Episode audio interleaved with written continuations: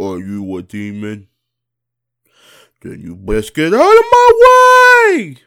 I have no time for idle chit chat. I'm a demon slayer and I should be out there hunting demons right now. What's a demon slayer, you ask? Well, how do I put it? A demon slayer is someone who slays demons. Plain and simple. Of course, with any demon slaying, you know, there's a lot of language and content that occurs, so, uh, yeah, it's at your own discretion. There are also major spoilers abound because, let's face it, there are a lot of corpses as a result. I, I don't know what exactly demons are. I just, I was raised by pigs. Uh, what does opinionated mean? I don't know what, but whatever it is, me and my friends that I travel with, we have our own, and uh, well, to each their own. That's all I'm gonna say. Now, if you don't mind, get out of my way. I have some demons to kill, and I have a lot of training to do. Also, I'm feeling like eating some bacon right about now, and I don't know why. So tell me, kid, why are you interested in me all of a sudden? Your family was killed by a demon?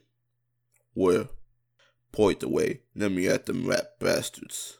I'll show them what Inosuke Hashibira is all about. You hear that guy bro? I think you can do, I can do better.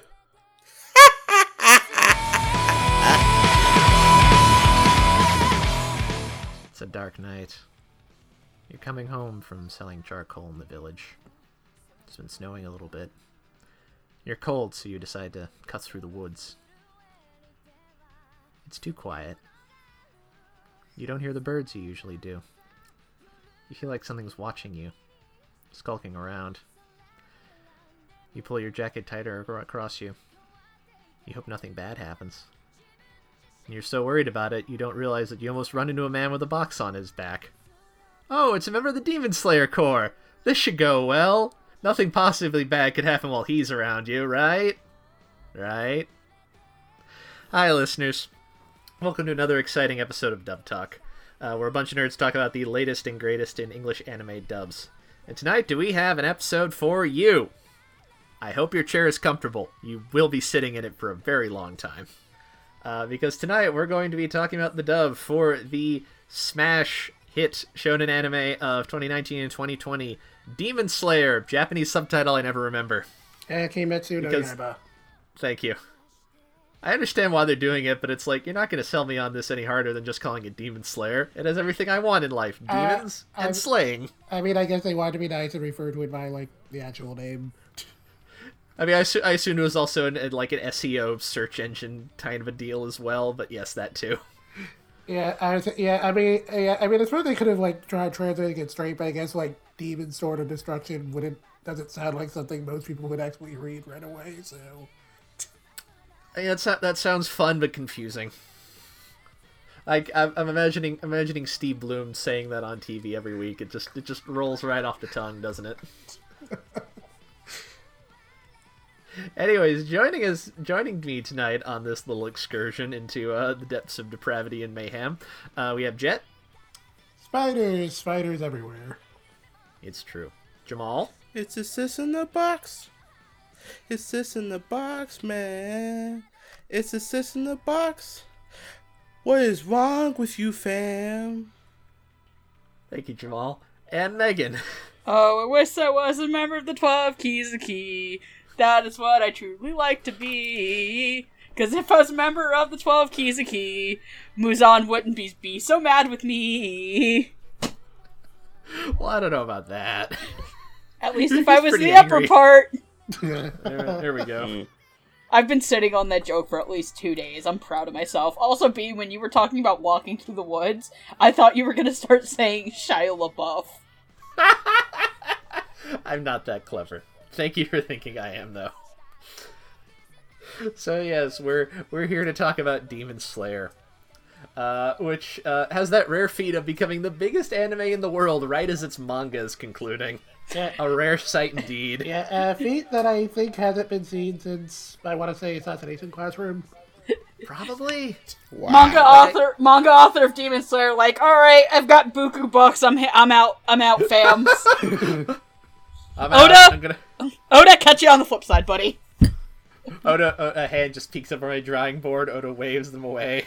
Have fun. I like your crocodile avatar. Thanks. I like your fish avatar. Hiromu Arakawa sits up in Hokkaido with her cow. Exactly. Uh, but yes, uh, we're going to be talking about Demon Slayer tonight because it's a big deal and we enjoy it and content. I don't know. Uh, perhaps you don't know what Demon Slayer is, in which case I'm impressed. You don't hang out in fan circles. That's probably a smart decision. Keep doing that.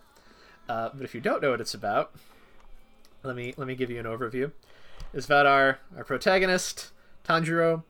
Uh, it's uh, it's the Taisho period in Japan. It's that weird period where uh, modernization and sort of Western culture was starting to filter in. Uh, sort of the very end of the 19, 1900 19th century, that kind of thing. Uh, and he lives out in sort of rural Japan with his family. He sells charcoal.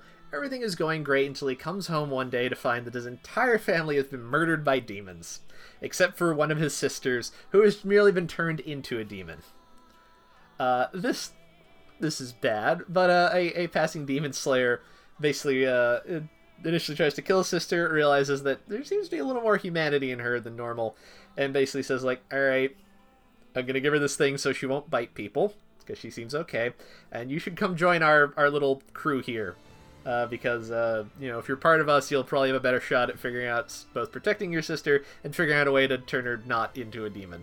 Uh, because who wants that, right?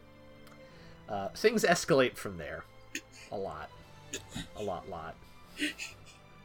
That's the understatement of the century. It, this is a shonen jump series, you say? Mm. Uh, you know, you know, uh, you know. Sometimes, like I'm say, I'm say, I'm saying, like you know, you, you're going along, and he has to fight a demon that keeps, you know, uh, little hair ornament trophies from all the people he kills, and like, oh, this is a minor entry. This isn't even notable. We're not even talking about that character. He doesn't matter enough. That is that's the episode where I literally had to put a trigger warning on people with sensitive ears because holy shit. Yeah. Oh, if do you do you hate the sound of grinding teeth? You may want to skip that episode. Yeah. After it. if, if you got tinnitus, misophonia, or if you're hard of hearing, please skip episode 8. save yourself. Uh, but yes. Uh, so since this is, hmm? Hello. oh, I thought someone said something. I was gonna say, and along the way, we will learn how the collectivity of the internet learned how to shit their pants for a girl in a box. Oh, Eat your heart out, girl from Outlaw Star. Eat your heart out. uh, fun times. Uh, so since this episode is definitely going to be really long because we have a lot of characters to go through, let's start ourselves off with our ADR director and our scriptwriter. Uh, so, directing this thing, we have Steve Staley, uh, is known for plenty of things, uh, but most recently you might have seen his work directing The Promised Neverland, also on Toonami. Uh, and script writing, uh, we have two people doing script writing. The first 10 episodes were done by Kyle McCarley, who's done stuff like Carol and Tuesday. And the back half was done by Lucian Dodge, who's done uh, a number of things. But I know uh, he's done, for one, Bungo Stray Dogs, which I know we have some fans on here of. Uh, Megan Megan looks up from eating her pot pie. Look, I I have seen the bit of Bungo you show me. It looks very entertaining. Also, I'm on Bungo Stray Dogs is another show that is exactly up your alley of weird shit. it's it's I was I was I was looking up casts at one point. It's like hmm, some version of John Steinbeck is in this. I'm curious now. He has a he has a giant floating whale airship. Also, B, Uh. there's a character who can only there's a character who is immune to bombs, but only if they're shaped like lemons.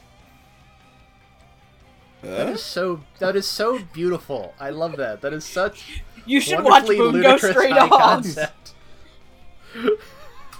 I'm on the show. is literally tailor made for you. So while while I while I'm staring at the moon, thinking about how I should watch Bungo at some point, um, who who would like to go first? Talking about our our adaptive crew here. I guess I'll go. Go right ahead. Okay, uh, so Steve Staley seems to be quickly becoming one of the hottest directors at, for anime dubbing at Bang Zoom. And uh, the, his work on this show is a pretty good example of why. Uh, his work has been pretty consistent so far, and he definitely brings that same level of consistency to this dub. And everyone here sounds pretty well directed, and uh, pretty much every performance in this dub ranges from pretty solid to pretty strong. I didn't have any like particular issues with how anyone here sounded. I also appreciate that while he didn't do the casting for this dub, it has a pretty decent mix of fresh faces, folks who had been around for a while but weren't like necessarily household names, and a couple of veterans. So I definitely did, so I definitely liked what actual casting director Mami Okada brought to the table here on that end. And I'm also glad that Aniplex opted to make this a union dub in particular, so we could get a couple of specific veterans who we'll talk about later, I guess. Uh, script wise, everything here is definitely about as solid as the voice direction. Kyle McCarley and Lucian Dodge did a good job of adapting the source material, mostly sticking to the sub translation, but uh, not being afraid to punch up the dialogue every now and then for fight scenes or a couple of jokes. Uh, like there was one bit during the spider arc that I found pretty amusing when like Inosuke is fighting like the big spider dead, and he, and he says something along the lines of, "I want your eyes over here, all nine of them," and I was like, "Okay, yeah, that's good." Yeah. I think that is by far the funniest one-liner in the show. yeah. Yeah. Uh, so, so yeah, uh, it's pretty solid so far. Uh, it's not quite up there with my recent favorite shonen dubs, but it's definitely very strong. And in spite of the many weird and annoying complaints I was seeing circulating around the internet when this dub was first announced, I can safely say that they were very unwarranted and we got a pretty good product. Yeah. Uh, who wants to go next? I guess I'll go. Go ahead. Uh, with the ADR staff, they were pretty much very solid. I I haven't watched much of Steve Staley's work other than a couple episodes of The Promised Neverland, but for what I've seen, oh, I forgot Kakegurui. But other than that, I haven't really seen much of his work, but he does pretty solid job with what he's given. And he's a director I really want to see more of as uh, more and more LA, more and more animes being dubbed out of LA. Uh, Carl and Lucian, I'm not really familiar with them in script writing, but they did a pretty good job. I did have a couple of nitpicks. Uh, well, when we get to a certain character, but one of them I thought was a typo until I realized something. But when we get to a certain character later on, I'll explain. But other than that, I think they did a very good job for the most part. Nothing really fell out of place, so I'm good. All right. Megan. I'll stop. I'll stop eating for like five seconds because I'm I'm I'm starving. I, I didn't get to eat before we recorded because I oh was no. asleep. I was pulling a Nezuko and I was just passed out. Um, uh, this dub is really good, but this dub is not like okay. I like this dub a lot. I like it enough to have both of the limited edition sets pre-ordered for this show, which is saying something because we'll get to that in final thoughts. Um, however, there this is I have the same problem with it that I had with the Promised Neverland dub, which is that it's very good, it's very solid, it's great, but it just doesn't wow me. Like it it's just very much okay. Everyone's kind of doing their thing. There's maybe one really standout performance in this, but we'll get to that because that character is the entire reason I stopped watching the show in the sub. Like I actively will not watch the show in Japanese anymore. Uh, not to say that the dub, oh, dub is better than sub. It's like, no, there's this one specific performance in the subtitle version that drives me up a fucking wall. Um, and, and, and, and, and but I hear the, the sub purists clutching their pearls, but, but Japanese voice actors don't do bad performances. It's like, it's not a bad performance. Their pearls are clutched, they're, they're, they're hunched over like a bunch of Karens crying out in front of a Kroger's. Um, I just it's something with Steve Staley's dubs, and I think some California dubs in, in general is that sometimes they just feel a little too sterile. Yeah. They just feel a little too sterile, and and you know what? That's fine. It's a solid dub. It's doing its job. It's just I I kind of like it when stuff isn't like one. I like I don't like things going like so far out of left field, but like a little bit of vocal variety because there are some casting like choices in here. I was like, yup, yup, that's that character because that's what they would sound like in the Japanese. Okay, yeah, they got this because this is a similar performance to the Japanese, which I guess is fine and good and all, but sometimes it's just like I don't want that actor to have to replicate the sub's performance.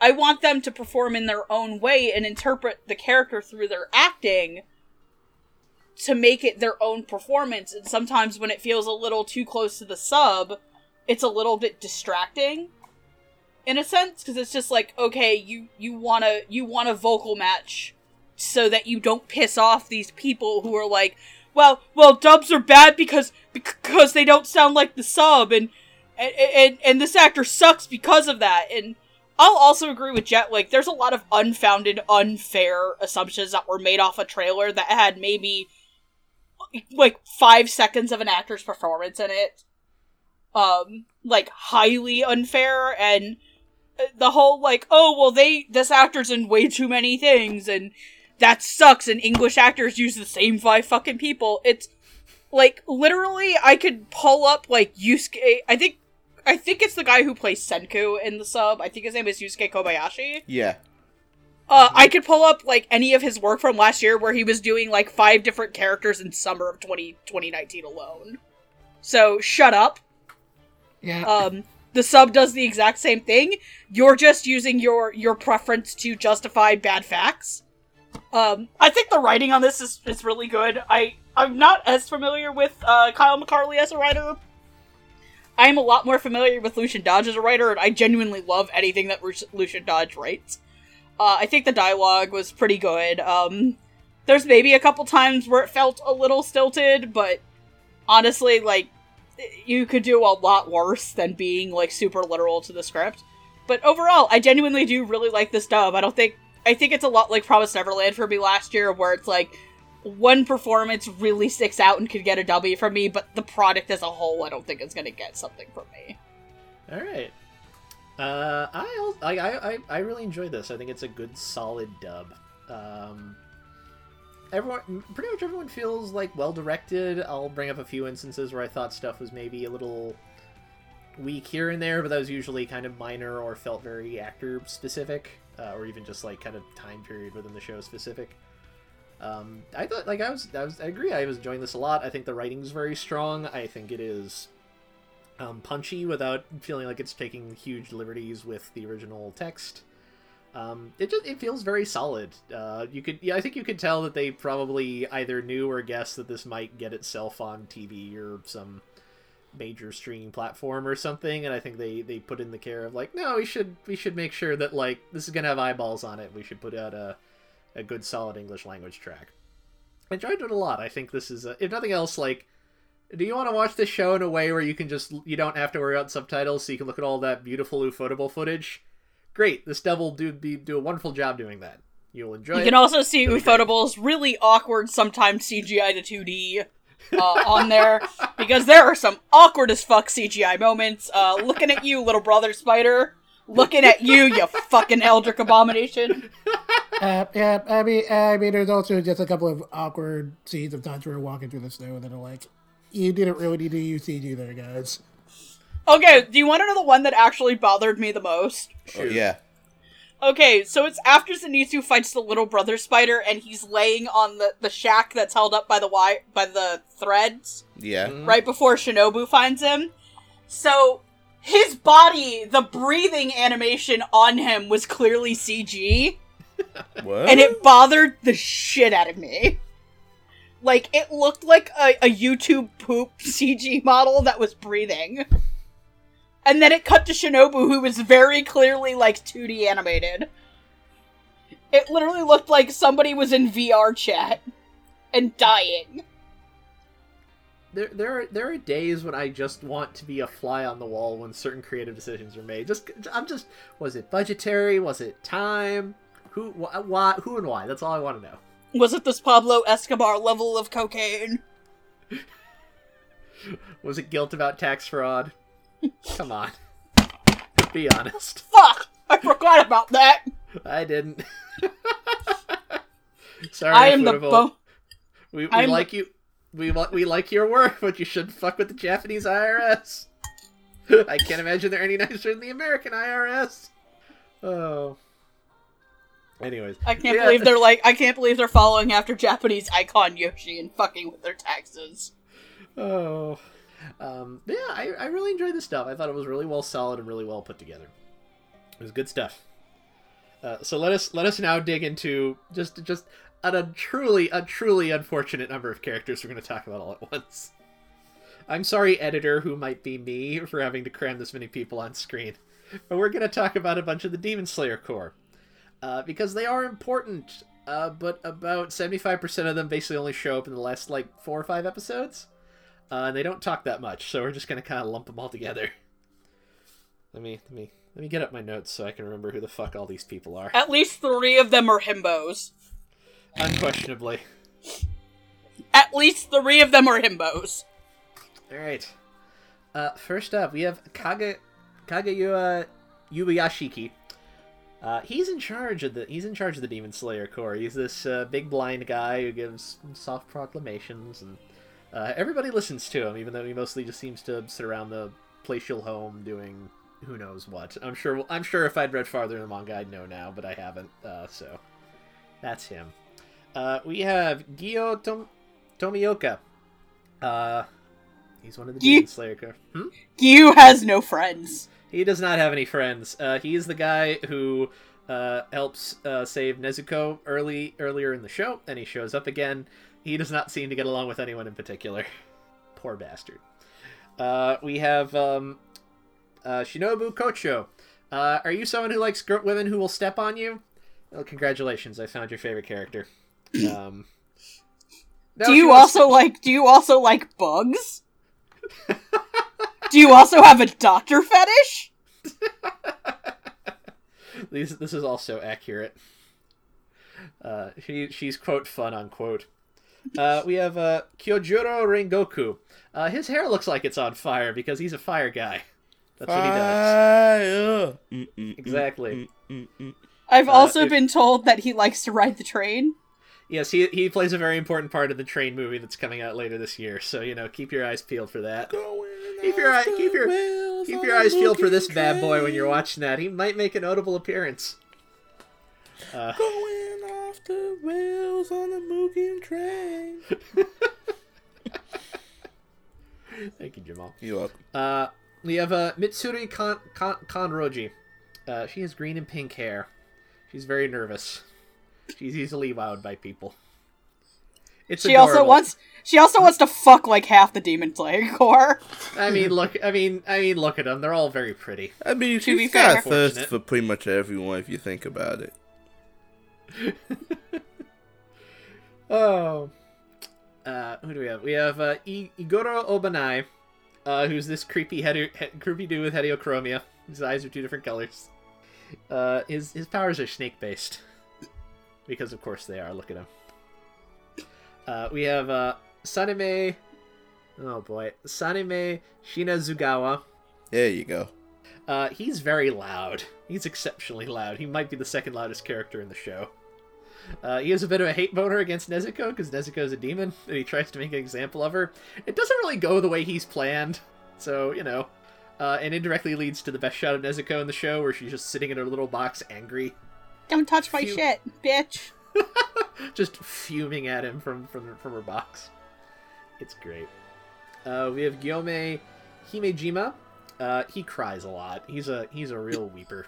Just weep weep weep weep weep weep weep. Uh, we have uh, Tengen Uzu. Uzui? Usui.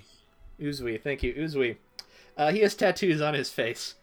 I, I will note here, I would technically classify him as a wife guy. This will not make sense until season two, unless you read ahead in the manga. So put a pin in that one for later, and you can have a we can all have a good hearty chuckle in like a year or two. So would you say he's a waifu then? No, he's a wife guy. There's a difference. Okay. Uh, we have uh, Michiro uh, Toki- Tokito.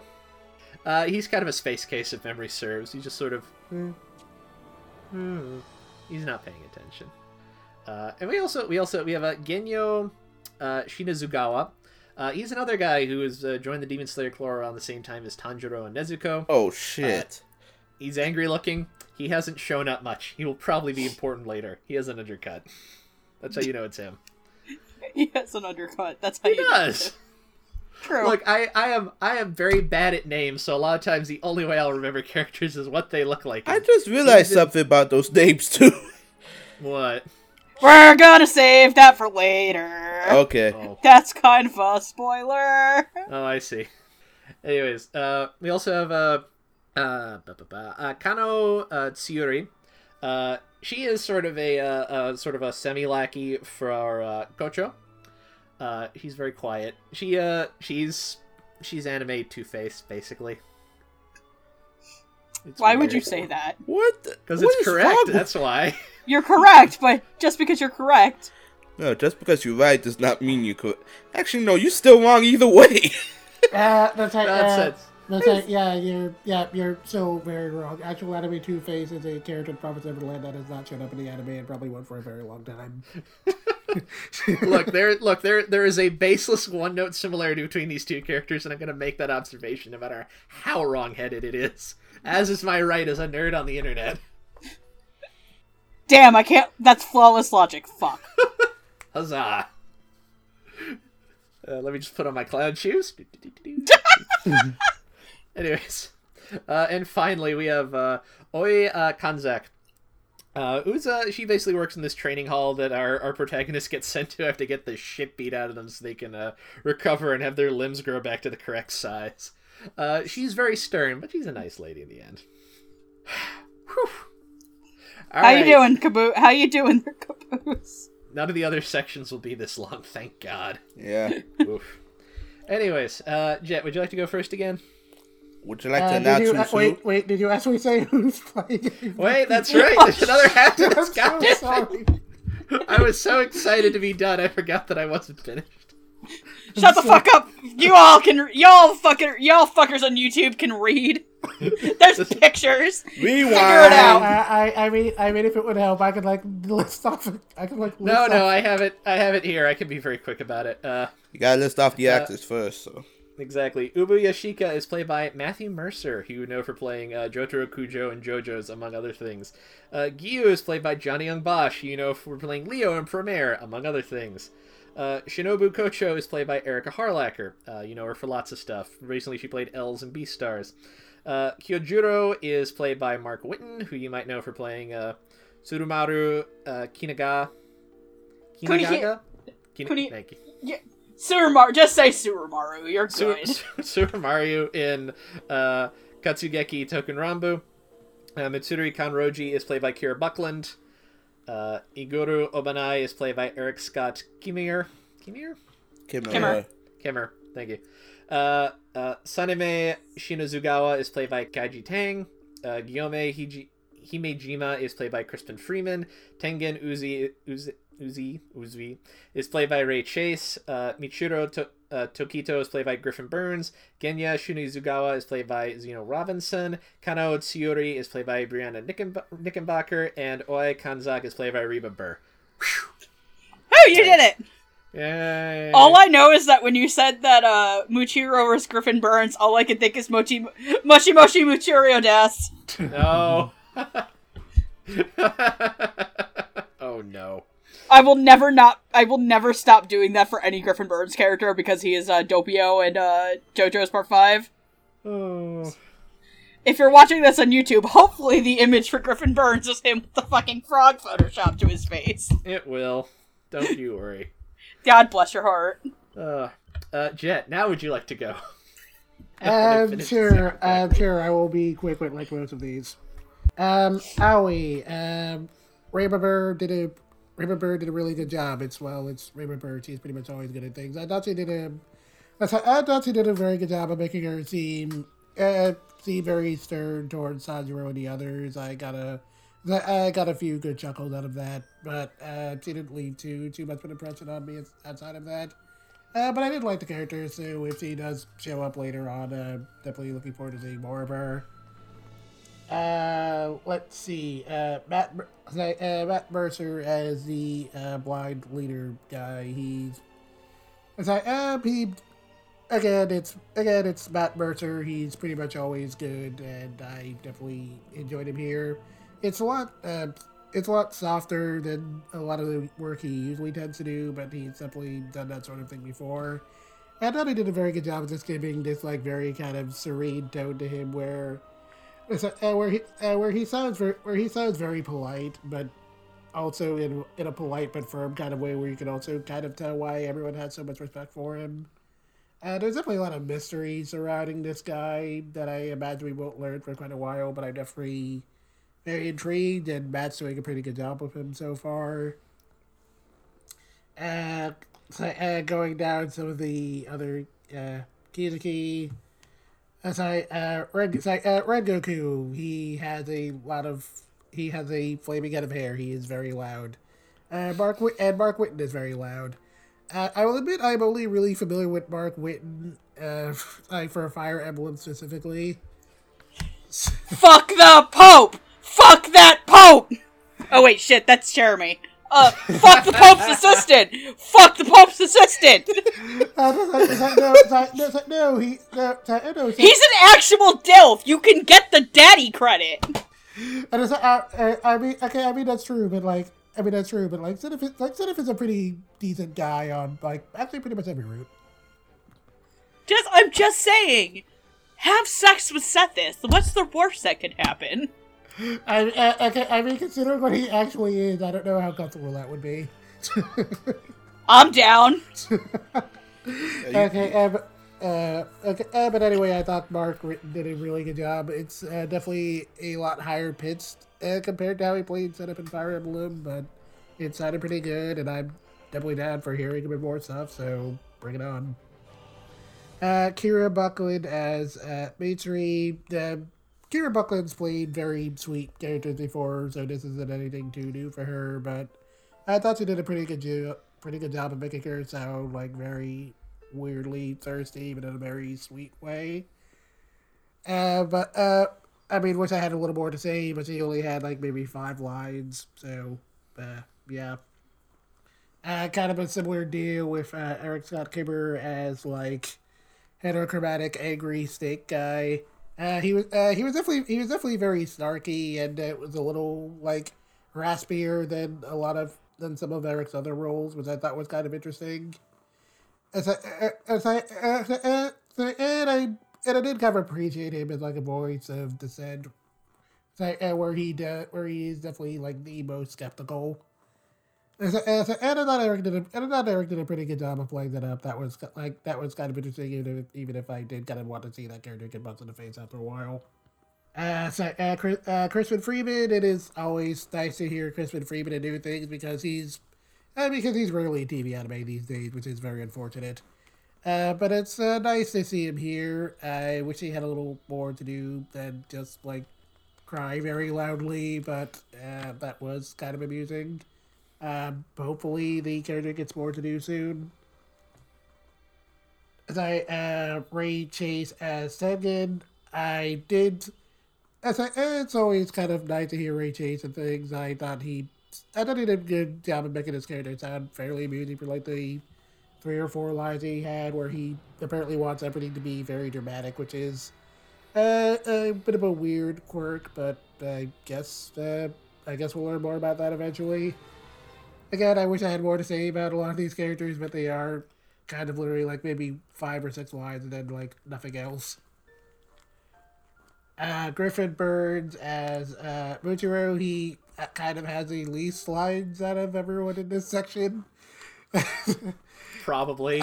uh, but he did, but he did, but he did do a very good job of sounding kind of spacey. Like I don't want to be, like I don't want to be here. Like ooh, I want to be here. Like ooh, flying saucer. So I thought I thought that was uh, kind of amusing. Uh, the, uh, Zeno Robinson Zeno Robinson as Genya. Uh, we only re- uh, he only really has any lines in like the that in like at episode four or five after final selection. Uh, but it's always but it's but uh, Zeno Robinson is uh, definitely uh, getting up there, and I'm always glad to hear him do things. And I thought he did a good job of making Genya seem very. I don't I don't want to see I don't want to say like super angry, but definitely like very rough around the edges. And uh, I'm definitely very intrigued to learn more about his character, so I'm uh, definitely glad he's going to be more relevant later on, and I'm curious to see what else he gets to do there. Uh, on, this, on that note, let's talk about the angriest character in this section. Kaiji Tang as uh, Sanemi here, because uh, that dude definitely has some issues. Uh, Absolutely furious all the time. Uh, so, yeah, I mean, I, yeah, I mean, if you're gonna tell from like the, if you're gonna tell from like the white hair, like big angry eyes, and like scars across his face, this is a clearly, uh, this is clearly a very not nice person. He's very well adjusted, I can tell. Yeah, so, uh, yeah, so, yeah. So uh, when he find, yeah, so when he finds out, when he finds out that Nezuko, he, he he takes it very well. He, uh, you know, as you do, he. It's like, uh, he, so, uh, he he cuts him, he cuts himself, rips open her box, and he's like, "Here, you know you want it, eat my blood." Here, take this. Yeah, yeah, yeah. And I, oh man, see, this reboot of My Hero Academia is wild. yeah. So, Oh yeah. no, is this a f- is this the, is this the Taisho era AU everyone's been talking about? Oh dear. Yeah, it does remind me of Bakugo, so. It'll be the uh, it'll be the uh, it'll be the uh, end credits animation for the next season. There's a, uh, yeah, but, uh, he, uh, uh, he, def- he definitely does have that. He definitely does have a very similarly angry attitude. Uh, he definitely he definitely does have a lot of respect towards the master, if kind of begrudgingly, but he is also definitely very much not afraid to get his way, which is why it is very satisfying when Tanjiro tries to headbutt him. And it definitely like and it, it definitely that definitely leads into what is probably one of the better jokes for the back half of the dub. Where like after Tanjiro gets dragged off, he like immediately runs back and he's like, No, I have to headbutt him again. I have work here. There's work to be done, thank you. Ta- Tanjiro is a nice boy, but when he sets his mind on something, he's gonna get it done. Yeah, sets his mind on something, alright. BAM! yeah. Didn't you know that Tanjiro's, uh, that this Pokemon Tanjiro's best attack is Headbutt? yeah. Uh, okay. Um, Brita Bria Knickerbocker as uh, Kanao. Uh, Bria Knickerbocker uh, isn't like a su- isn't a super big name for how long she's been around, but I uh, but I always like hearing her do things, and I thought she did a very good job here. Uh, Kanao doesn't have a whole lot to say, but not because she's not in the show that much. That's just like literally the character. Because uh, as we see with her backstory, as she definitely has a lot of reasons to not be very talkative. Uh, so, and uh, so, so, and while I do have like some issues with how the show handles flashbacks, I didn't think hers in particular was pretty well done. Uh, we got a pretty good sense of like what her character is, why she doesn't like to talk that much, and, I, and how she kind of like struggles with making decisions on her own. And I thought that was all handled really well. And I think that uh, Brianna did a pretty good job of like uh, making that all come across in her actual performance. And where she and where, and where she does seem like kind of emotionally stunted, she's uh, she has a very kind of robotic tone to her, where she's clearly just very used to uh, following orders, doing things very directly. Uh, so, uh, so when she, uh, so when she kind of runs into Tanjiro, Tanjiro's like, "Oh yeah, you should just do what you want." She's like, "Wait, what?" Does not compute. yeah. Uh, so I thought, yeah, I thought that whole thing was pretty cute, and I'm uh, definitely very curious to see where that goes, and I'm definitely enjoying the performance so far. Uh, but I probably have the most to say about Giyu and Shinobu because they're probably the most relevant characters of this section. And uh, I don't know, let me pull my notes back up. uh, so, uh, so, with Giyu, uh, time is relative. Johnny Yong Bosch is pretty much eternal. There was like a very small period of time where it seemed like he wasn't getting quite as much work as he used to. Uh, but he's definitely made a pretty strong resurgence in the last couple of years. So seeing him in a show as big as this was probably inevitable. Uh, if that sounds condescending in any ways, because I mean there isn't too much else I can say here. I mean it's it's Johnny Yong Bosch people. Has he ever turned in a bad performance? Has he? I mean, I mean, there's only so much I can actually critique.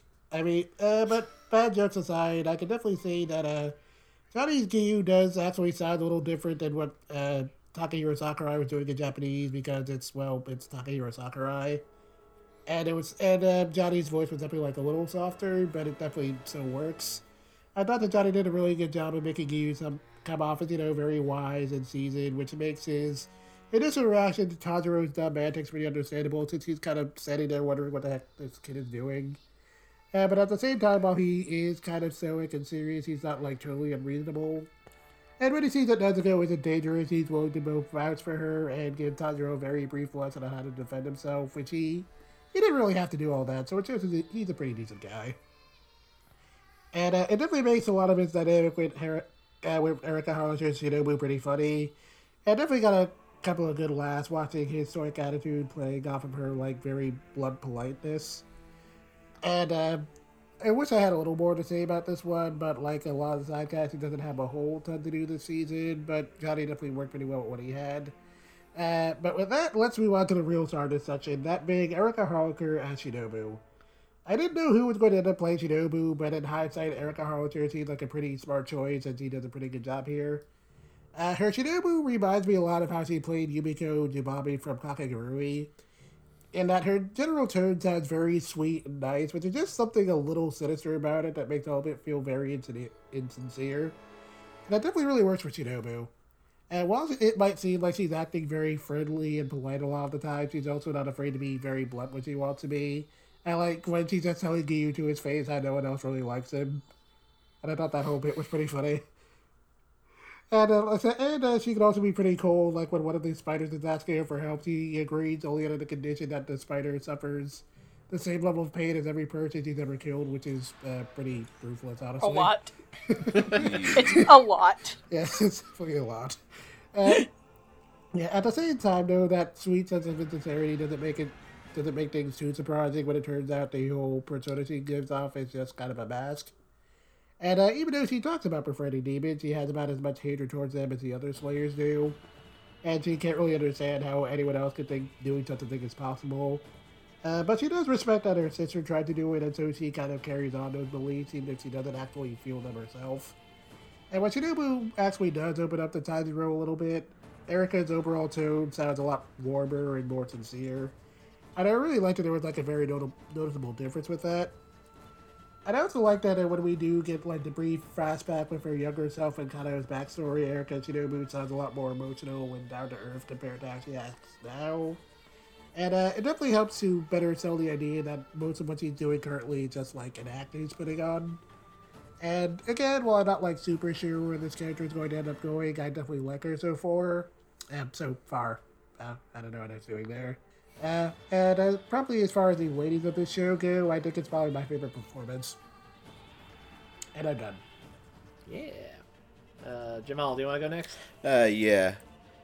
Yeah, I don't watch a lot of LA dub, so you're gonna find some comparisons here and there. Uh, Kanao, Kanao, uh, I said this before the in the Konosuba episode that she kind of has like notes of Jad Saxton to her voice. But I do think out of all the ensemble cast, she's kind of one of the weaker ones. Not not necessarily bad performance. It's just that at first I thought it sounded a little robotic, but on my second rewatch, it's because it's kind of whispery, because she gives off a worried tone when she doesn't look it, and because the character doesn't talk as much. As matter of fact, when you get into her flashback and she starts narrating it didn't seem quite right to me. Not, only that, but it didn't really fit character design because I tried to find for context how old this character was, but the character kind of looks 12 to me, to be honest. But the voice will, I guess, the voice will work try when she's being more mature than she needs to be. So, uh, Griffin Burns is Tokito. Yeah, he doesn't talk much, doesn't say a lot, but I am starting to pick up on his voice now, thanks to another show he said. But that's another day. Uh, let's see who's next. Uh, I guess we could do uh, Aoi Kanzaki. Uh, remember, I realized I, I I haven't listened to a lot of stuff she said. I haven't seen uh, Gun Gale Online, but I do realize that uh, in comparison, she has a voice tone similar to Alex Moore. To when she kind of, it really kind of shows her attitude uh, towards Tanjiro and the others, and I thought that came off very playful and very charming. Uh, Ray Chase as Uzui. I'm gonna be honest. I did. I didn't re- remember it was Ray Chase because I saw the I saw the character on screen. I was like, "Hey, Kaiji Tang, how you doing?" Or again, you can tell. Close enough. Yeah, exactly. Thank you. But he did okay for what it was worth. Uh, Crispin Freeman. Well, first off, holy shit, I'm talking about Crispin Freeman. Uh, second of all, holy shit, I'm talking about Crispin Freeman. But is he in your bedroom? no. but yeah, it's easy to pick out his voice today, crowd, even if he's played a character that whose design kind of looks like it came out of Assassination Classroom. But he was very somber at his timber. It was very neat for a guy who weeps a lot. Uh, I'll get what his deal is yet, but I can't wait to find out. Uh, Erik Scott Kimerer, yeah, I can recognize Erik Scott Kimerer almost instantly now, but his tone is it fits the character, especially when he's kind of be a bit slithery. I'm not saying that because he has a snake on his head. Uh Kira Buckland. Kira Buckland, I normally know is just like this soft spoken kind of character, like maybe sometimes with attitude or something, but seeing her seeing her display this kind of thirst for crew members, I guess. Which makes sense because in my head I've been calling this character Watermelon Girl. I mean, come on. Come on, Pink and, Pink and Green, tell me you didn't think of watermelons. Which is funny because before it was even announced, I said to myself, please let this be Kira Buckland because I could see her doing this kind of easily. And, like, uh, she's been able to do this kind of easily. Very easily, actually. Uh, Jai Bosch is Giyu. I'm to be honest, much like uh, Kira Buckland, I kind of saw this coming because it just looked like a Jai Young Bosch character to me what can I say? He does a very good job of voice giving. And like you say, he's never put off a bad performance as far as I can remember. But uh, Mark Whitten is uh, Rengoku. Yeah, Mark Whitten displays a very gung ho attitude with this character to the point I almost thought this character was kind of cockeyed because every time you see him speak on screen, he's not really looking away particularly. He's just got like those dead set eyes on you. Rengoku's a weird looking motherfucker. Oh, yes. Yes. it's the eyebrows, man. It's the fucking eyebrows. I haven't seen things that bushy since Fooly Cooly.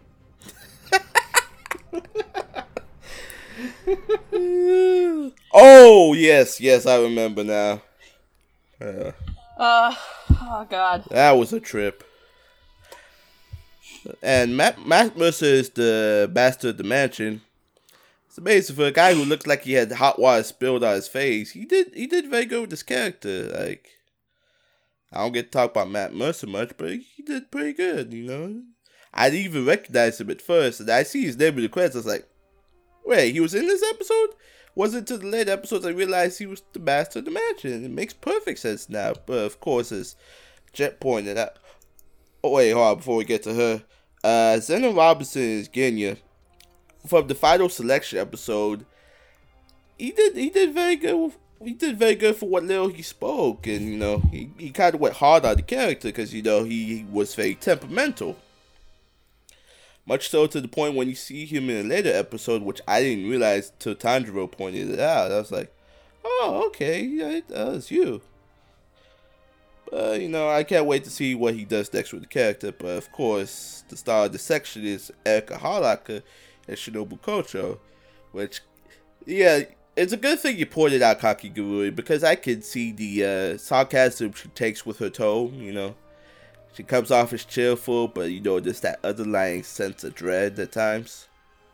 Which is odd because there was also the flashback scene with Kanao, and you could see her being angry with her sister. And it, it, it didn't make any sense at first, but I could see where she kind of adopted that nature from. But but yeah, man, when she, she can be nice what she wants to be, but she's also deadly, so don't let the look fool you. It's kind of funny. She's the, I guess, the pharmacist of this anime. Where you play the character who has eyes about as wide as like if you were a cocaine user, but now, now, back in that day would probably be uh opium. Yeah, definitely opium. well, opium uh, or coca leaves, you know. Uh, yeah, uh, yeah, he is, he is definitely dabbed opium at least once. Are we gonna make the alignment chart of like, uh, has done weed, has done weed once and lied about it, would never touch weed, is the dealer? My favorite one of those lists is uh somebody who did it for um horse girl who would be the horse girl in Fire Emblem Three Houses. I saw, I saw that. that one. That is my fucking favorite one. Next to also the video of um uh, it's a TikTok. It's like POV. The the horse, the drunk horse girl at the party, decides to defend you. And it's like by the power of Star Clan, and they like stop their foot and go running after a guy. It's like the funniest fucking video. Sorry, Jamal. Go ahead. Yeah, it's okay. I'm pretty much tapped out.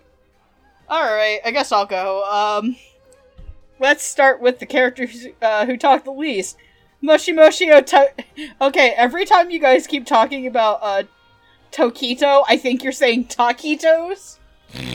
so now I just want to call him Taquito. Moshi Mochi Moshi Moshi Taquitos, Dennis. Someone just got up and left. Someone's like, I can't, I can't work under these conditions. You've driven away the host. I hope you're proud of yourself. Do you, are you going to get a taquito? No, I unplugged my headphones by accident bumped the desk, putting it back in. Oh, Okay. No, uh, I like Griffin Burns and things. Griffin Burns is a great actor, so I'm really uh, encouraged to see what this character is going to do later on. I thought his little, like, oh, look, a cloud was really adorable because that character's really adorable. Um, Ray Chase is not the best mom ever, Bruno, uh, Bruno in this show. Uh, he does a good job being smug and big. I could have seen it being Kaiji Tang if they would have um, switched them around. Uh, Erik Scott Kimerer. I like Erik Scott Kimerer. I wish Erik Scott Kimerer was in more things I watched. Um, I, I loved him to death in Your Lie in April, so I'm looking forward to him as uh, Mr. Sneaky Snack uh, in this. And I thought Kira Buckland as Mitsuru, uh, Mitsuri was really cute. Um, who haven't I talked about yet? Uh, it's always nice to hear Crispin Freeman at things, so I'm enjoying Crispin Freeman crying in your courtyard. Uh, he's a lot of fun. Uh, sadly, no Yuri Lowenthal to tell him to get out. Uh, I mean, okay, there's uh, there's plenty of time. This is the union, though. They might squeeze him in there somewhere. Listen here, if you could just put Ray Chase, uh, not Ray Chase, Crispin Freeman and uh, Yuri Lowenthal into something again where they get to yell at each other, I'll be a happy person. Also, be if I can just always reference the Noeen bloopers and the Durarara bloopers, it's a good night. Um, where am I? Um, shitface Mick attacks. Uh, shitface Mick attacks Nezuko. Uh, I really enjoyed getting to hear uh, Crazy KG. I thought he was great. Uh, I was very threatened by him, but not turned on because he's a bad person who would hurt a child. Um, sorry, I like I like bad boys sometimes. Not that bad boy. The only thing he deserves to be he deserves to get his head kicked by his head butted by Tanjiro, and his other kick and his other head kicked by Nezuko. oh, Uh, but no, Ki- Nezuko's Pokemon move is Mega Kick. um, no, but I really, really like Kaiji Tang, and I really like Zeno Robinson as Genya for what we heard of him. Um, they sound Genya does sound younger than uh, Sun uh, Sun Sunmei, which is really good, and I do like how Tanjiro just like fucking breaks his arm at one point for being an asshole to children. yeah. Man, what an oddly coincidental, oddly coincidental shared trait they have. I thought Genyu was gonna get, get kicked out after in final selection after that. Yeah, you just don't go grabbing the grabbing the teacher, man. What the hell? Uh, but no, as somebody who this is the first time I got to talk about Zeno, I was genuinely impressed with him, and I've genuinely been impressed with uh, what I've heard him in and other things this year. Um, Kanao, Brianna Knickerbocker, um, she was cute. She was quiet. Um, uh, unfortunately, like, I think she did sound robotic, but I think that's, that's part of that character, and I'm okay seeing where it goes from there. Uh, Reba Buhr is Aoi Kanzaki. Aoi Kanzaki is the best character in the show. Um, Aoi Kanzaki is actual best girl. Fuck off and fight me. Um, I love her. I love Reba's performance. Reba is somebody who's been growing on my radar. Um, and I, I've liked what I've heard her in and other things, because I, I think I've gotten the chance to, to listen to her be in other stuff. Um, and I know that she is somewhere in the Madoka spinoff, which I think we actually have to talk about setting up a day to record that soon, because that's done. Um, all right, let's talk. Let's talk about Fire Eyebrows because I don't think I've talked about him yet. Um, hi, Mark. Uh, I got to get used to you in, as not Dragon Pope assistant man. I'm sorry, Seth is really attractive. Um, and his voice, his vocal performance helps, but I wasn't super sold on him as Rengoku. Um, I'm actually a little worried about him. I think he sounds a little too raw. I think that he's not able to balance having a good performance and being uh, overtly loud that well yet. Um, and and that's not because Mark's a bad actor. I think it's also genuinely not fair to him that his character hasn't actually gotten to do much. And um, I've been told the train arc can fit into a movie's length of time. Yeah, yeah, they could But- make that that that is that is compact enough that you can easily make that like a ninety minute, two hour movie without too much trouble. I'm just a little worried that we're not going to be able to see Mark um, get to adapt into it as you would in the chance to have maybe that arc be like five or six episodes of a show. Uh, especially because movies have to constrict things for time. And like Jet said, this show has a really, really, really bad way of putting in flashbacks. That is actually like one of my biggest detriments to the show in terms of tonality and pacing. Uh, and I actually think that does affect a lot of the performances in the show too. At points, there, there, the show expects me to know why certain actors are acting in a certain way, but it's going to give me that information after I've reached that point. So now it's asking me to. It, it's not a show that like on your first watch through, you can understand a lot of more nuanced things in the performance.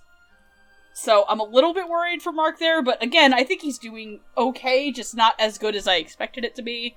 Um, Matthew Mercer, uh, you guys have all seen the scary movie, the the scary movie where she's like, Beyonce. You know the the Beyonce meme. I think so. Uh, You know what it is if I would send it to you. Um, but that's my entire point is when uh, Kagaya talked, uh, and both Andrew and I were just like, Mercer? So, hey, Matt, um, what you do? What's up, buddy? Um, I'm hoping you're like being kind of creepy, ominous, uh, blind man. Uh, I thought he was pretty good. Uh, again, not enough for the character to be there. I like the kind of general unnervingness that he gives. Uh, also, I like when Tanjiro is leaving the mansion and he just whispers, "Say hi to Tamayo for me," and Tanjiro's like, "Wait, what?" Um, Tanjiro's like, "Wait, what?" As he's going. Um, Shinobu. Uh, I actually was like, "Oh, it's Erika Harlacher. What a safe choice." Um, I felt like sometimes that she was a little bit too constricted to the Seiyu's performance. Uh, cause oh god, who the fuck did her in Japanese? I think it's Saori Uh, uh, Hayami. Uh, Saori Hayami. Yes, sorry, yeah. I was like, okay, yeah, that makes a lot of sense. Um, I liked it a lot. I really like when she gets to be more glit- uh, giddy evil than like good. I love when she's like, when she's uh talking to actual number one hero of Demon Slayer Murata, as played by Koi Dao. Uh, when he comes out of the thing naked. And it's like, oh, I just gave her wisteria poisoning. Oh yeah, by the way, uh, all your clothes are gone, but your body's fine. Okay, bye. And he's just like, oh, and he just like shuffles away. Uh, I thought she was really good there. I thought her flashback stuff was really good, but then again, you would also want your older sister to be uh, Irias von Ansburn's voice. I was like, oh, it's Iliasville. That's that's um Bridget Hoffman? not. Yes, I was like, it's Bridget Hoffman. I hear Bridget. Ah, okay. Uh, it's Bridget, bitch. Um, and then oh, Gyu, who has no friends. Uh, Johnny Yong Bosch was pretty good in this. Uh, again, it's hard to, to find bad Johnny Bosch performances these days. Um, I think there was another performance he did last year that was a lot stronger. Hint, hint, we're, hint, hint, he's the king of the gays, uh, in a certain film. Um, but no, I really liked it. I really like how kind of deadpan he is as Gyu because Gyu is just like okay to like he's like Saitama's okay face if he was an entire personality. Yeah, he's, he's like deadpan and derpy because I still remember when Shinobu t- talks about like how he has no friends and so he asks she asks what does he do with his life. And keep in mind, Giyu's got her in a headlock. Oh, that's like my fa- that's like one of my favorite scenes is like Gyu's got her in a headlock. Her heel has like a knife on it and it's like aimed at his face and the bird's like come back to the mansion and they're just holding each other like, "Well, this is fucking awkward." Um so yeah, it, it- I like Johnny a lot in this. I thought he was a lot of fun. I also like how Gyu is literally on the line for if Nezuko bites things, but I don't think that he's 100% okay with that. Because it's like, if Nezuko was to ever bite anyone, Tanjiro, uh, Urokodaki, and Gyu will all commit seppuku, and he's like, well, this is my life. You've consigned yourself to this fate. I decided to just give them what they want. It's a bit easier this way. Anyway, go ahead. I'm done. Uh, where to start? Uh, uh, Mercer was really. I liked him as uh, Kagaya. He's commanding and a little unnerving because I don't know. I call it a hunch. I just don't think things are going to be as simple as they appear as the story goes on. I don't know. Something about the everything. Well, he did. Well, he did call Dihashu as his children. So I mean, he does, he does have that kind of creepy cult leader vibe about him. That isn't helping, though. What? No, you think a guy who's running an organization of child soldiers to kill killer demons is, has nothing under nothing hel- no demons in the closet himself? I mean, well, I mean, he thought. knew about Tamayo, so I mean, who can say? Certainly not me. I I'm behind on the print volumes as it is, much less the manga in general. Well, to be fair, now you can just go read all of the manga through Viz's app. I can, but I would, that's a true fact. Um, I liked his performance though. Uh, I like I like I liked Mark as Rengoku. Uh, he was loud. Uh, I'm probably more interested in seeing him in the movie because like that is kind of like the storyline where Rengoku gets the most chance to shine, and so I'm interested to see what he gets to do there. Uh, similarly, I'm I like I liked Ray Chase as Uzui, but I'm also interested in what he's going to do and what's probably going to be like the first big storyline of season two, which also pro- which probably features his character, and I feel like he's going to get a lot of chance to shine there, especially given how that plays out. oh, I can't wait for season two. It's gonna be, it's good. Oh, the internet's gonna lose its mind. It's gonna be great. In a good way or a bad way? Uh, yes. yes. It de- depends on what you want out of life, you know? what do you want out of your shonen anime? Anyways. Um what else? Kira Kira was fun as Mitsuri. She was just very Oh everybody. Oh she was fun. Uh, I liked I liked Erik Scott as Obanai. He was he was just good good snaky boy. Um, a lot of these, a lot of these are just like I, I feel like especially in this scene you get kind of a broad overview of what these characters are like, so that they can get a more depthy look at them in a later storyline. And I thought uh, for a lot of these performances, I thought they did a good job of like here's what this character is like as just sort of a baseline. Uh, and I did think a lot of these actors did that well. Um, Kaiji was really fun as Sanemi. He's just so mean. What a jerk. Sheesh. I'm glad he got hit in the head. He deserved that. Serves you right, jerk.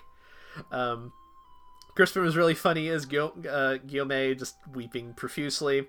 Um, Griffin was really fun as Muichiro, just being a big old space cadet.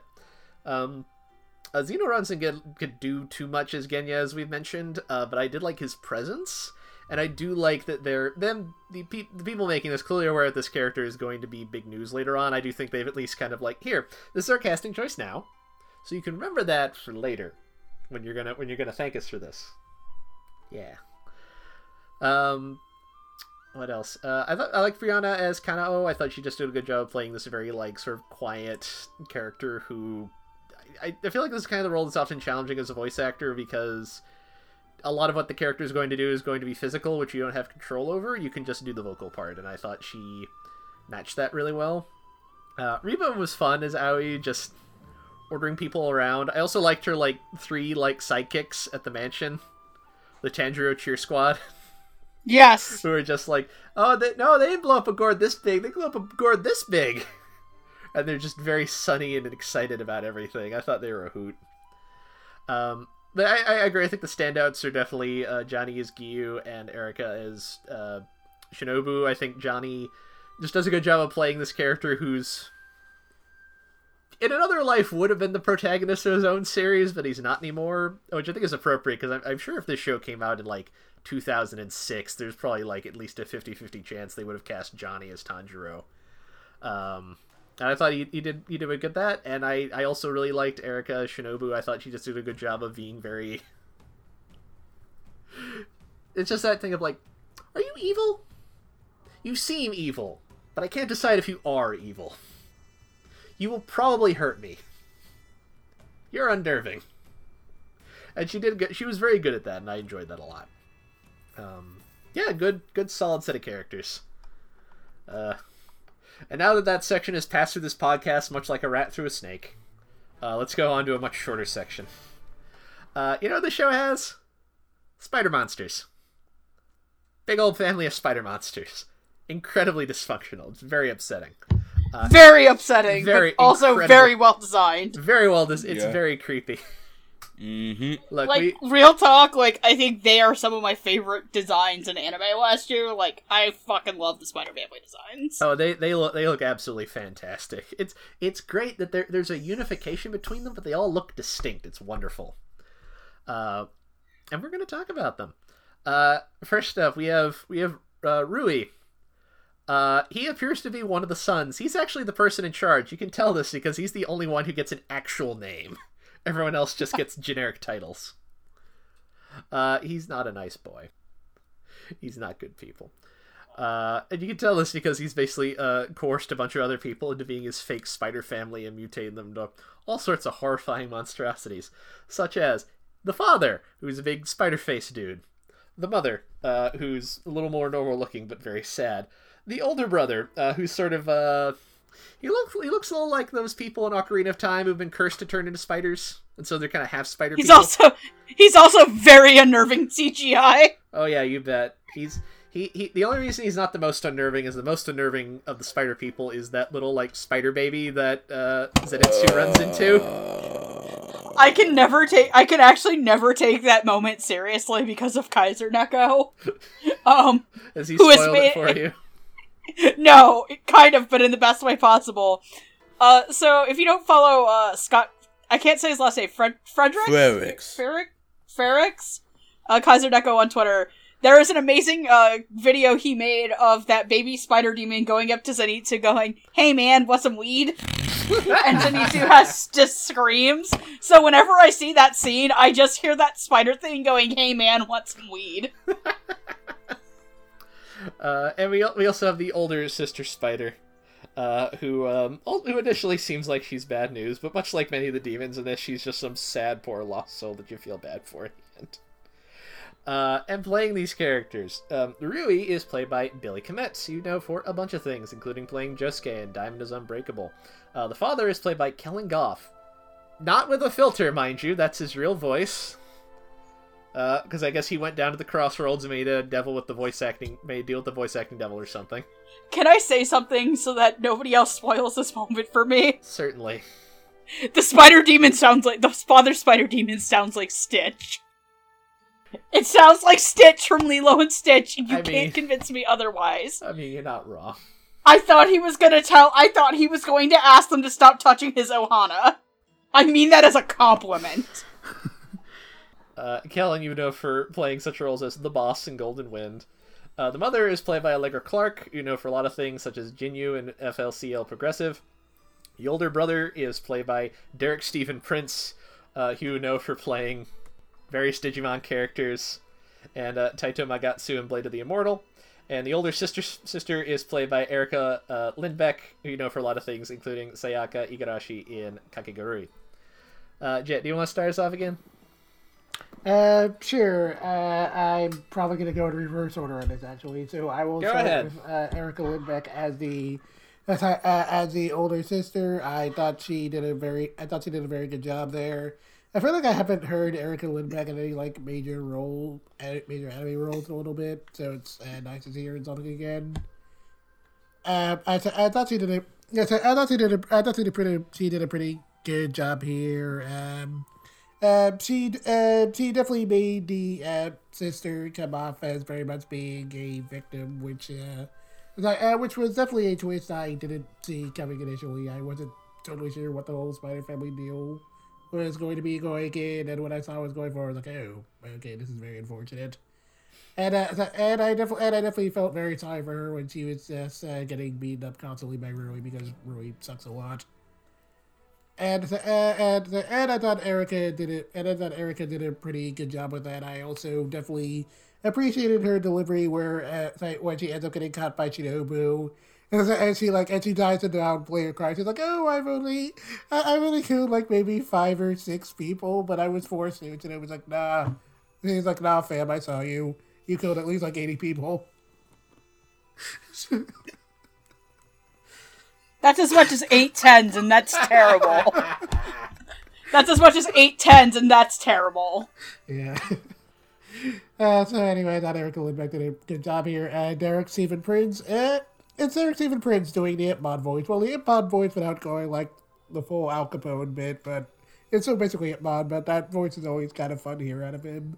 And, so, and, so, and, I, and I thought he did pretty, I thought he did a pretty good job giving him giving him this very like fun over the top vibe, but not like a super cartoonish way.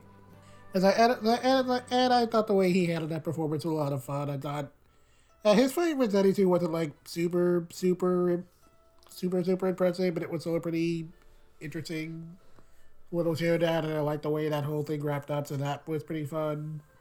Um, Allegra Clark as the Spider Mother. Um, Allegra Clark definitely has a lot of range, and I'm always kind of surprised to see how wide it could get, so I couldn't immediately tell it was Allegra Clark. Uh, but once I definitely did piece it together, I definitely got a pretty, I definitely got a lot of enjoyment out of it. Out of it, like uh, Erika Harlacher, she is very much framed as an abuse victim, and I definitely felt very sorry for her immediately. And uh, which makes it all the nicer when Tanjiro gives her a very nice mercy kill, even if you know it would have been nice if he could have saved her somehow. But this isn't that kind of show, unfortunately.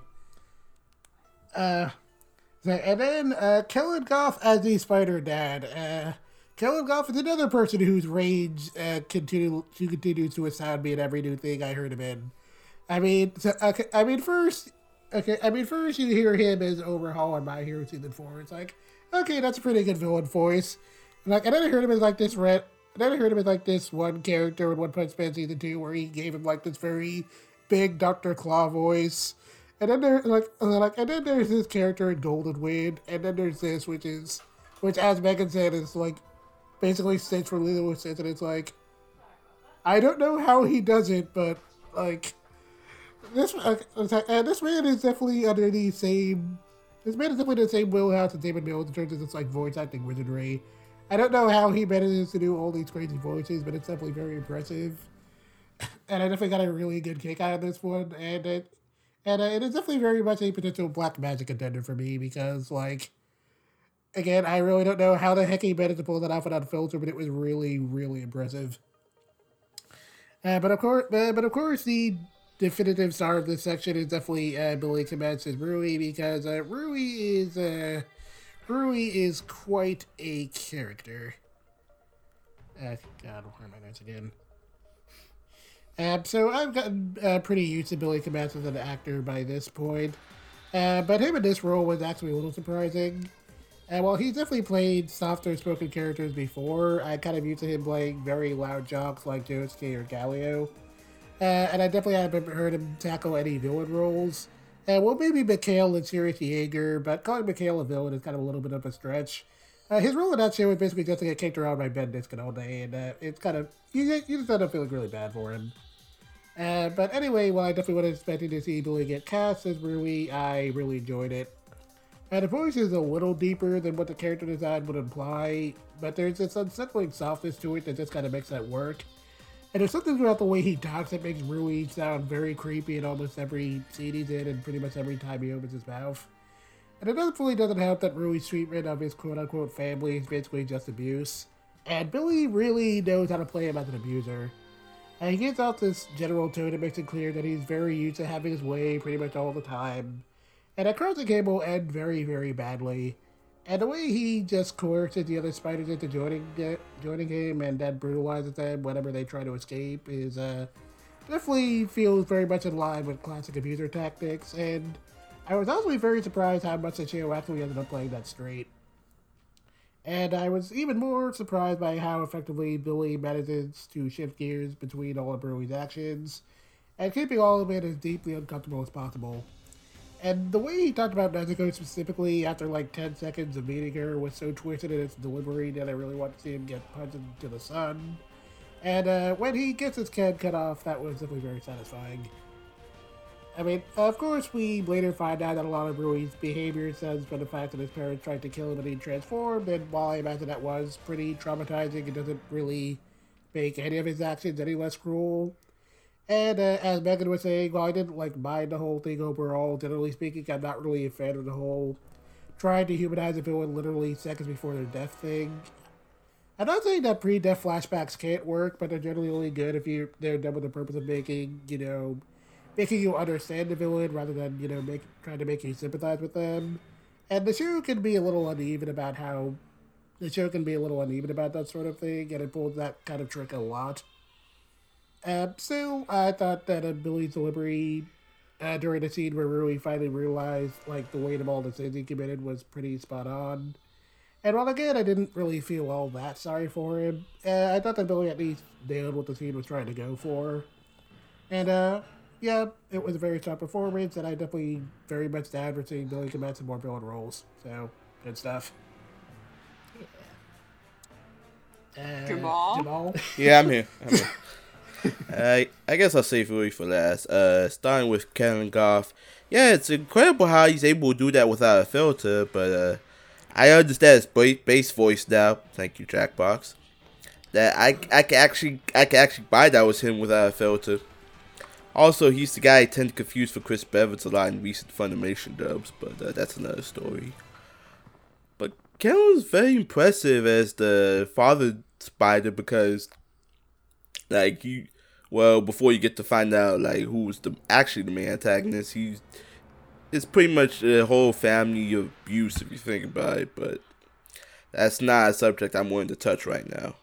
But Ken did very good as well. Uh, speaking of which, uh, Allegra Clark. I don't listen to a lot of Allegra Clark roles, but when I do, it's, kind of amazing like how she can display match her voice to the character design is needed. Because I was wondering myself, why does she sound kind of youthful and worried? And then you, know, you find out that like you know she's supposed to be the mother demon, but it turns out that was just it turns out the whole spider family was just playing house and Rui's constant threats, as well as constant abuse from uh, the father demon, it really kind of made her yearn for death. That when it actually came, like she started getting she's. I know I know a lot of people say they don't like a humanization after death, but that's the that's pretty much the whole flashback thing kind of messed up because I really did kind of feel for Allegra's character after that because you know like she was just in this situation by no circumstance of her own really. Same with uh, same with uh, uh same with Erika Lindbergh. We'll get to her later. But I did I think Allegra did very good job for what the mother demon called for. Uh, Derek Stephen Prince, much like Jet, is is Derek Stephen Prince. I could I could pick him out because of the about where he's played multiple roles.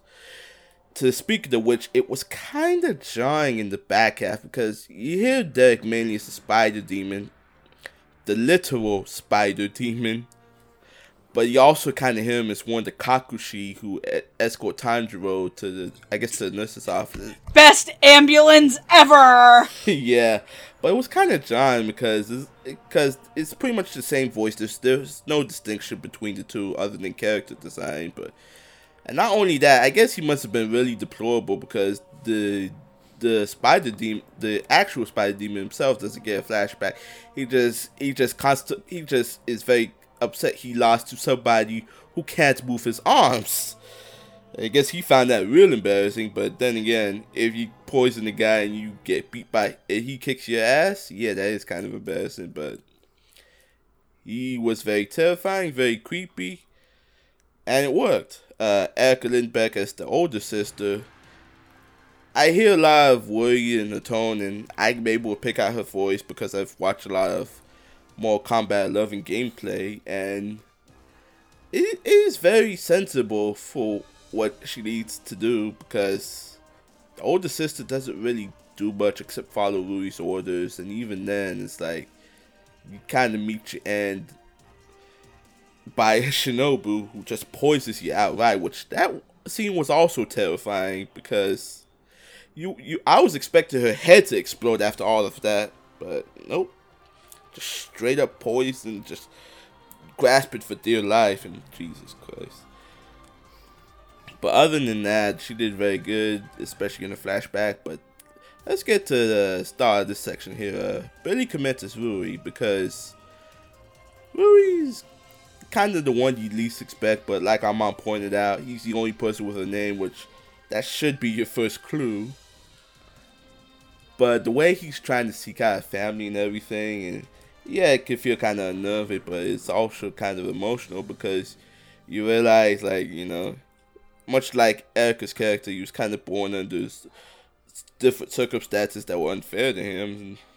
And it's not like he had the choice. But all, but I don't think, because looking back at that flashback, I don't think the he killed the parents because he talks about like how his dad tries to atone for his sins by pretty much taking his own life. I pretty much think the parents took their own life, at least the dad. Dad, you don't see a lot of blood, uh, uh, any blood on Rudy's hands, literally. But yeah, for what it was worth, it was unnerving, it was terrifying, and especially with episode 19, it was very emotional. Again, I know a lot of people don't really want to humanize people after death, but I think it kind of helped in some ways, and but that, but like Megan said, that's just a bad flashback thing. The way he set it up, like they could have set it up before then and made it even more emotional. But you know, what can you do?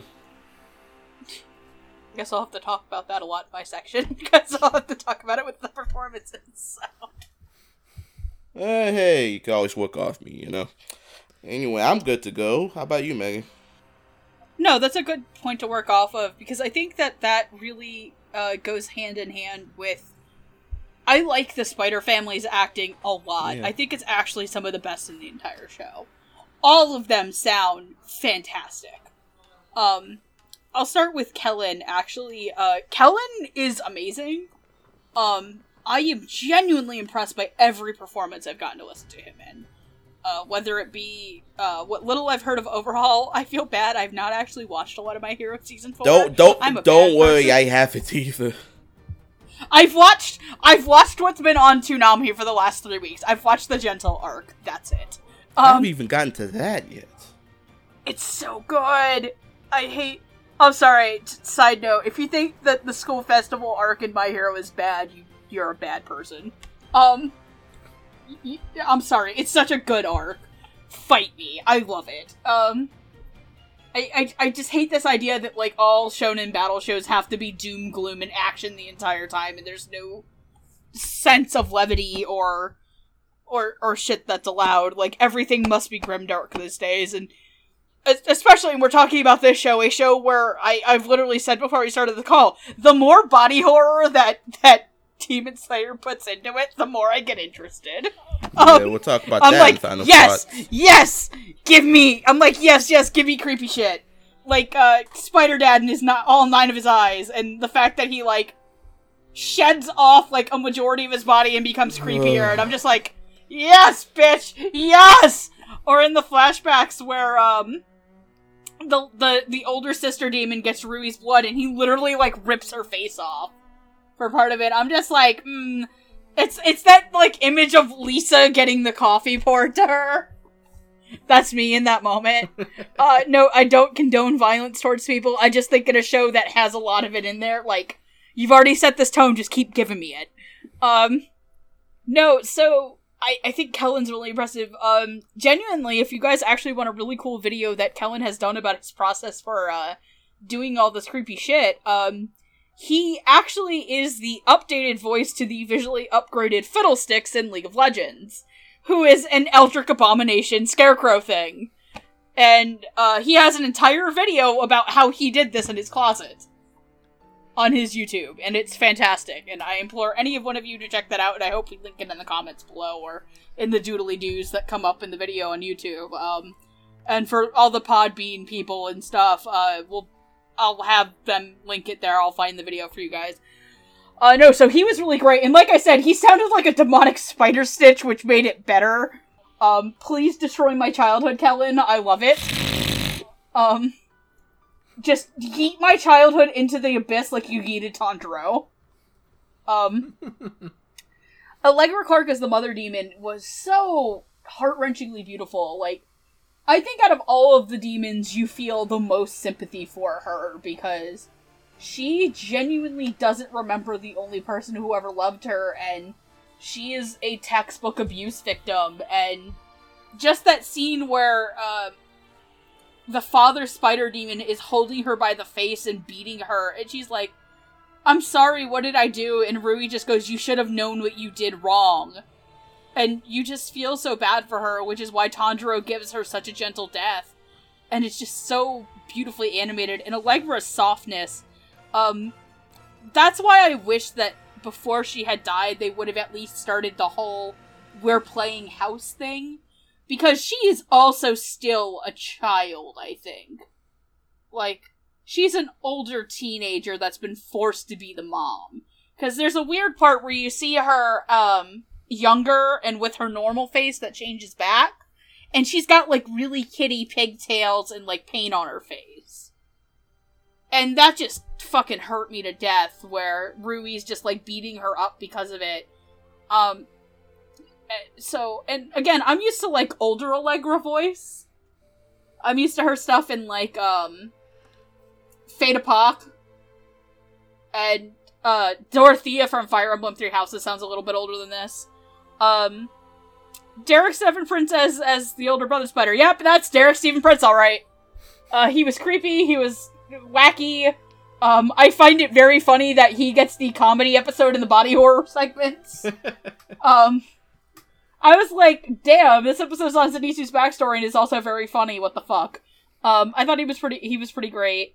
Um, Erika Lindbeck as the older sister spider. Uh, I thought she was really good. I thought she was really convincing as this scared, conniving girl. It's just that I wish her flashback had happened in the middle of those sets of episodes to set up why the family acts the way it does, and before Tanjiro says, You're not a family, a family's bond isn't strengthened on fears and, um, fears and, like, treachery and stuff.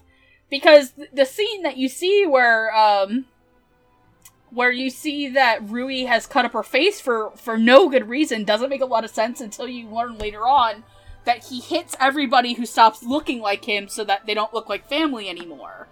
And you get that whole sense of she betrays um that she is a bad person. She betrays the one person who trusted her, to Rui, to keep herself alive.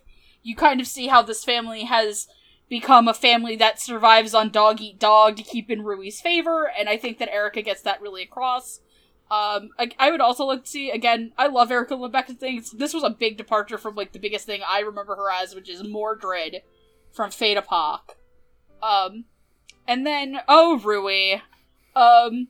So yeah, Rui's an awful person, and yet I still almost cried to the the point where he sees his parents in heaven and all because in the show uh, all demons go to heaven apparently. Um, that's a thing. Uh, no, uh, I think you might have it reversed there. Oh, I guess they were walking him on the path to hell. Yeah, that, that, yeah, that is exactly what the framing of that scene was. Yeah, Uh, I guess all demons go to hell. Uh, yeah, that, uh, Um, yeah, that's uh, kind of why like the image was on fire towards the end. Uh, It's a very Catholic way of orienting things. It was more like heaven and But, hell uh, on earth, you know? remember? yeah. Uh, what's shit? Uh, fuck. What? Uh. Oh my god, who played the dog in All Dogs Go to Heaven? Burt Reynolds, Burt Reynolds, the dog, can't save you now, Rui. R.I.P. Burt. Rest in peace, man. Oh. Now all I'm thinking about is uh, Burt Reynolds on uh, Saturday Night Live Jeopardy. Which isn't actually Burt Reynolds, it's Norm MacDonald. Yeah, I don't know. Whenever I ever I think of all dogs go to heaven, I've only ever really seen the second one. So that, first one's the first i love i love like 1980s crazy don bluth movies because they were like really dark and not for children. Like burt reynolds just goes to straight up to dog hell in one of those movies and the land before time is a very unsettling film. Um this does not but it does not feature spider boy played by billy Kometz. oh man uh, so this is the first time I can actively remember Billy Kometz playing an actual villain and not a person who I think is a villain but gets masqueraded as a hero.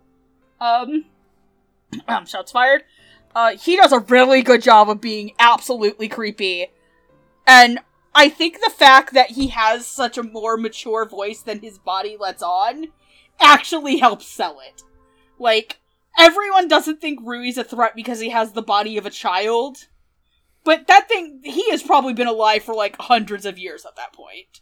Um, So it is absolutely creepy and unnerving, and I really like how how brutally childish he is for saying that even though ta- he's the one taunting Tanjiro about being a child, because the part where he's like, "She's my little sister, and I'm gonna beat her into submission until she she listens to me or let her burn in the sun," and it's it's so weird and it's so good, and I fucking love it, and goddamn, Billy Kometz is like one of the best performances in the show, despite not being around for like the longest period of time. So, uh, thumbsy upsies. All right. Uh, I'm gonna start with Erika. I liked Erika's performance a lot. I think, as we mentioned, like I liked her, I liked her connivingness. Like a lot, a lot of these characters are framed as, if not necessarily sympathetic, at least like tragic. Like they're they're a lot of the demons are framed as being people who are like haunted by trauma and abuse, and that's maybe why they're so angry now that they're undead monsters. Uh, and uh, uh, the older spider sister feels like an example of that. Like she is not good people, but she herself is just like live like she has to. She basically decides I need to live in fear and be selfish because otherwise I'm going to die. Uh, and I thought Erika just did a, a good job with that. Um, I I love hearing Derek Stephen Prince and things. I've heard of an anime since I basically knew what anime was. Uh, it's great to hear him. He's great here. Uh, it is very appropriate that he gets he gets to be the one who hassles Zenitsu, who is a punchline. We'll get back to that. Um, Poor Zenitsu. or Zenit- Zenitsu's life is suffering. Um, but Der- Derek is he's just really fun. Uh, he, that- just it was very good, like just good on point casting for what those episodes needed. Um, Kellen is great as the father, just good weird monster voice. Like I'm I'm impressed. Good stuff. Uh, I really liked Allegra because I, I think as we agree, like she I think she she has like aside from Rui, she she and Rui have probably the most emotional weight to them as characters. Uh, and I think Allegra just did a good job of capturing that and also playing it because, you know, for a while you think she's the one in charge of everything, and I thought you did a good job of selling that while you think that's what's going on, and then when the twist comes, like making clear it's like no, she's she is not in charge. Um, she maybe has the God, I love that that fucking scene of Rui walking in on the the fucking threads above them all. oh god right It's such a the spider arc is just so visually stunning at points. really it really you can you can you can tell that like um uh Gotouge the uh, the author clearly had a lot of fun drawing this in the manga and the animators clearly had a lot of fun doing this in the anime like it's it's just great um that I, I- think Allegra does that twist well of it being clear of like not only does she is she not the one in charge she maybe has the least amount of power in this entire dynamic uh and Billy oh I'm not. I'm not actually. I, I'm sure I've heard Billy Kometz in something, but not that I can like list off the top of my head. Uh, but he is. He is just great here. He is just so vicious and child. He has strong. That Twilight Zone episode with Bill Mumy with the "Your Powerful Child," where if you cross him, he will quote send you to the cornfield unquote. Uh, whatever exactly that means. Uh, just just somebody who just like stopped maturing after a certain point, but now has just astonishing power that they should not have for their maturity level. Um, he's he's terrifying. He is he is really great. Um, yeah, these are this is this is a great part of the show, uh, and I think like the I think particularly the performances of the villains here like really cement that. Like this is a, this is a good arc, and these are good performances for these characters. And with that, let's talk with some people who are nicer. I know that bar. That's In quotations. I, I mean, all right. This one of them's not that nice. He tends to get pissed off when you ruin his things. The other ones are not going to try and actively murder you. At least that's a that's an improvement from that bar that we nailed to the floor, isn't it? Even a turtle could jump this bar. You're not wrong. Uh, so we have uh, Sakonji Urodak, uh, Urokodaki.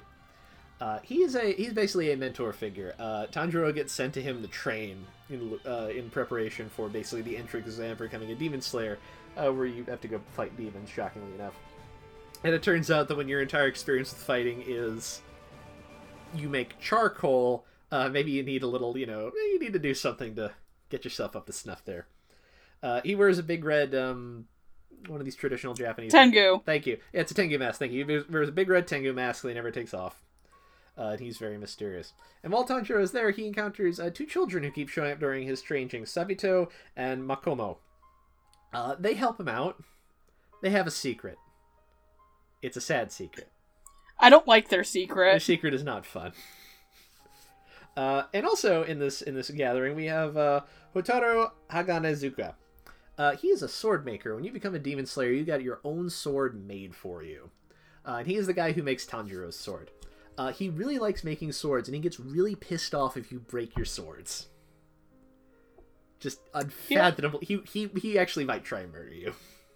He also wears like an octopus mask. Yes, Yeah. I believe so. Yeah, like, is it- is it- yeah, yeah. Again, Demon Slayer's guys kind of vary, but like the demons were like demons were like he's even and after a few episodes where Tanjiro breaks his sword, and like Tanjiro was like, hey, and he's just like casually walking towards him, and they just see him like going full run with a knife.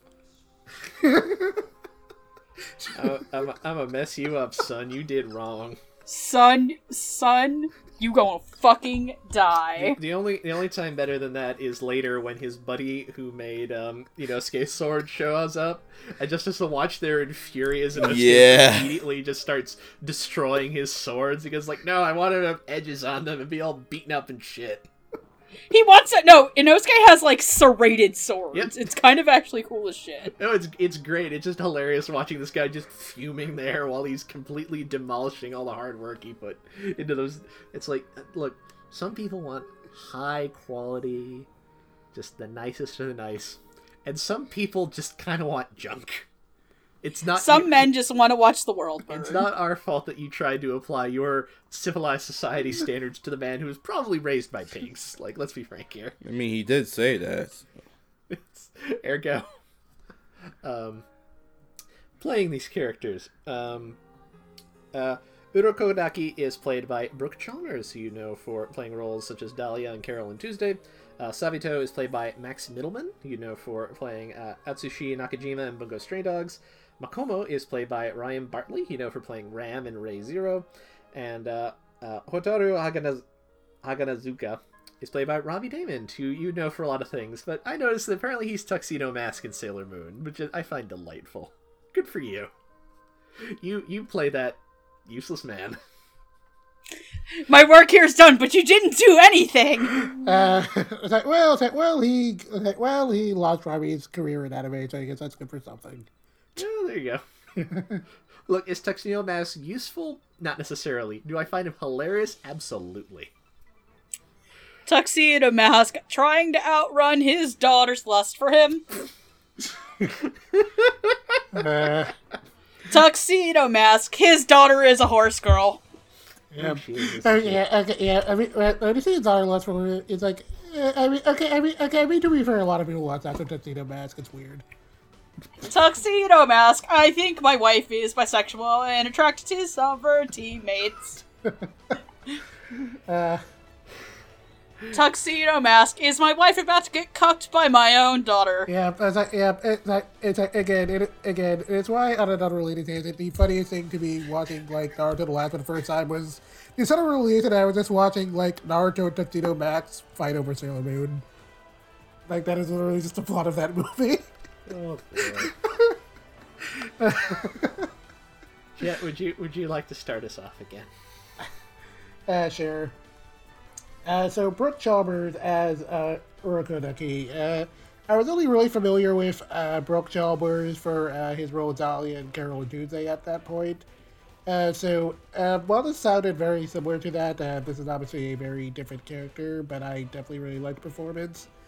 Uh, Brooke uh, gives Urokodaki does like this very I was like, uh, this, uh, this very stern kind of wit and tone. This is clearly a guy who's like been around the block a long time. Uh, definitely very, uh, definitely very seasoned, and I kind of like the whole. That's a, and I mean, I'm kind of a, fa- I'm kind of a good, good sucker for the whole old master vibe thing, and not. Uh, Chalmers did a very good job at that.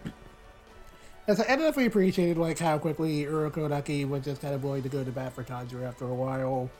It's like it's with it's with the whole like okay I'll vouch for you I'll like convince Seppuku if Nezuko ever screws up thing I thought that was like very sweet.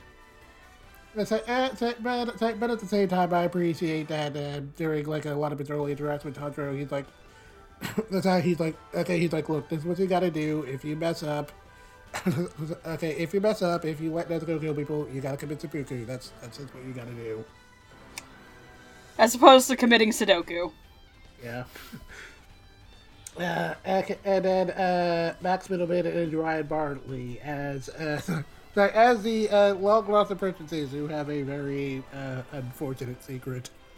Uh, admittedly, I did not get the chance to rewatch the, that part of the show, so I don't remember too too much of what their performances sounded like. Uh, but I did, but I definitely do recall that Max Mittelman was definitely using like was definitely going on a bit of the deeper end compared to some of his previous roles. and I thought that was pretty interesting. And as I add, uh, Ryan, so, and Ryan Bartley, I I always enjoy hearing Ryan- Bartley and things. I think he actually does a really surprisingly good job with child characters. As I, uh, especially, sorry, uh, especially characters like uh, Kabuki and Hunter x Hunter, or like the way she plays Rei in the uh, new Neon Genesis, Neon Genesis Evangelion. Um, I thought she did a great job there, and I thought like and I thought she did a pretty good job here. Uh, so, uh, kind of, uh, kind of helping to advise Sandro as he, as, uh, as he goes through his training. I, I was definitely kind of surprised that they actually did have that training arc last a whole year, and like his hair actually grew out at that time. I thought that was like pretty amusing. Um, I, I don't know. On a side note, on a side note, I'm always kind of annoyed when they do the kind of thing where they have a long training arc and the main character's hair like grows that really long. And it's like, no, we're gonna cut it back to normal length anyway. I, I, I say that specifically because I'm very mad that when they pulled that with Nacho Inferno, he didn't just have long hair for the rest of the show. I was like, let his hair be long, you cowards. Uh, and uh, lastly, uh, Tanjiro would be too powerful. It's true. uh, and uh, lastly, He's trying to he's trying to he's trying to go slay demons. Women in town keep throwing themselves at them. He keeps having to explain he's a teenager and this is not appropriate. Please stop. Well, okay, technically in the Taisho era, it kind of would. They were like engaged 16 year olds. But still, point stands. Tanjiro be Tanjiro would be embarrassed by the attention then. this is not a man who handles this is not a man who handles uh being hit on well, I imagine. Yeah. And uh, lastly, uh, Robbie Daymond as uh, the Swordmaker guy. Uh, as we were saying, uh, this is definitely a very comedic character. I thought uh, Robbie Daymond was pretty funny in this role. Admittedly, it took me a second to realize it was Robbie Daymond because uh, it's definitely a little like more cartoony than he usually sounds. Uh, but I definitely got a pretty good kick out of it. I again, I especially got a pretty good laugh after like the second time he's introduced, where like he's chasing after Tanjiro with a knife because Tanjiro messed up one of his swords. and I like, and I thought that was some of like one of the funniest bits of the entire show. And uh, Robbie definitely has a pretty good delivery there, and it was a pretty fun performance. So I liked all of these. Uh, Jamal. Uh, with Brooke Chalmers. Uh, obviously somebody I'm not used to yet. I did notice upon first watch when I started listening to him, he kind of had underlying notes of David Walden a bit, but I, but I guess because he's a more stern character, the I don't want to necessarily say old man for. Let's say maybe middle aged man or something like that. It's kind of hard to gauge how old he is exactly. At least at least 47 years according to the uh, the one demon he captured for final selection. At least 47. But you know, I guess he had free reign to give the character a voice however he wanted to because you know he has on a Tengu mask, so there are no lip flaps. But there Actually, the one thing is, he actually does kind of have lip flaps because if you pay attention, you can see his jaw moving. I was just about to point that out. Sorry, my bad. Thank you, Andrew. Uh, so anyway, he, he it's been quiet taste, but I think did okay with what the character was given. Uh, Max Mittelman and Sabito. Uh, uh, yeah, we all know is uh, Sabito and Makomo have a big secret. But Max Mittelman did pretty good with what the character had to work with. There wasn't really much to him. So I was kind of surprised by the little twist they had. Same with Ryan Bartley. Ryan Bartley was very cute, very charming. Like you could tell, they were definitely age appropriate for what the uh, hand demons, well, for what both Sakonji and the hand demon said about the final selections. Cause man, was that kind of surprising. I mean, even Sakonji said himself he intended to send Tanjiro to the final selection, but you know, sometimes the impossible is, is possible. Speaking of which, bullshit, that's Robbie Daymond. Bullshit. Because when I heard this man go ham, I thought to myself, is that? Nah, that can't be. I'll, I'll tell you who I mean after this. But when I was surprised to find out it was Robbie Daymond, I was like, bullshit, I've heard Robbie Daymond. And that does not sound like him. Then again, he did Hammer in another role, but that's for another day. But yeah, but yeah, he was definitely very passionate about his swords and everything, and Bobby really put that on display, no pun intended. So I think it was pretty much okay for what it was worth.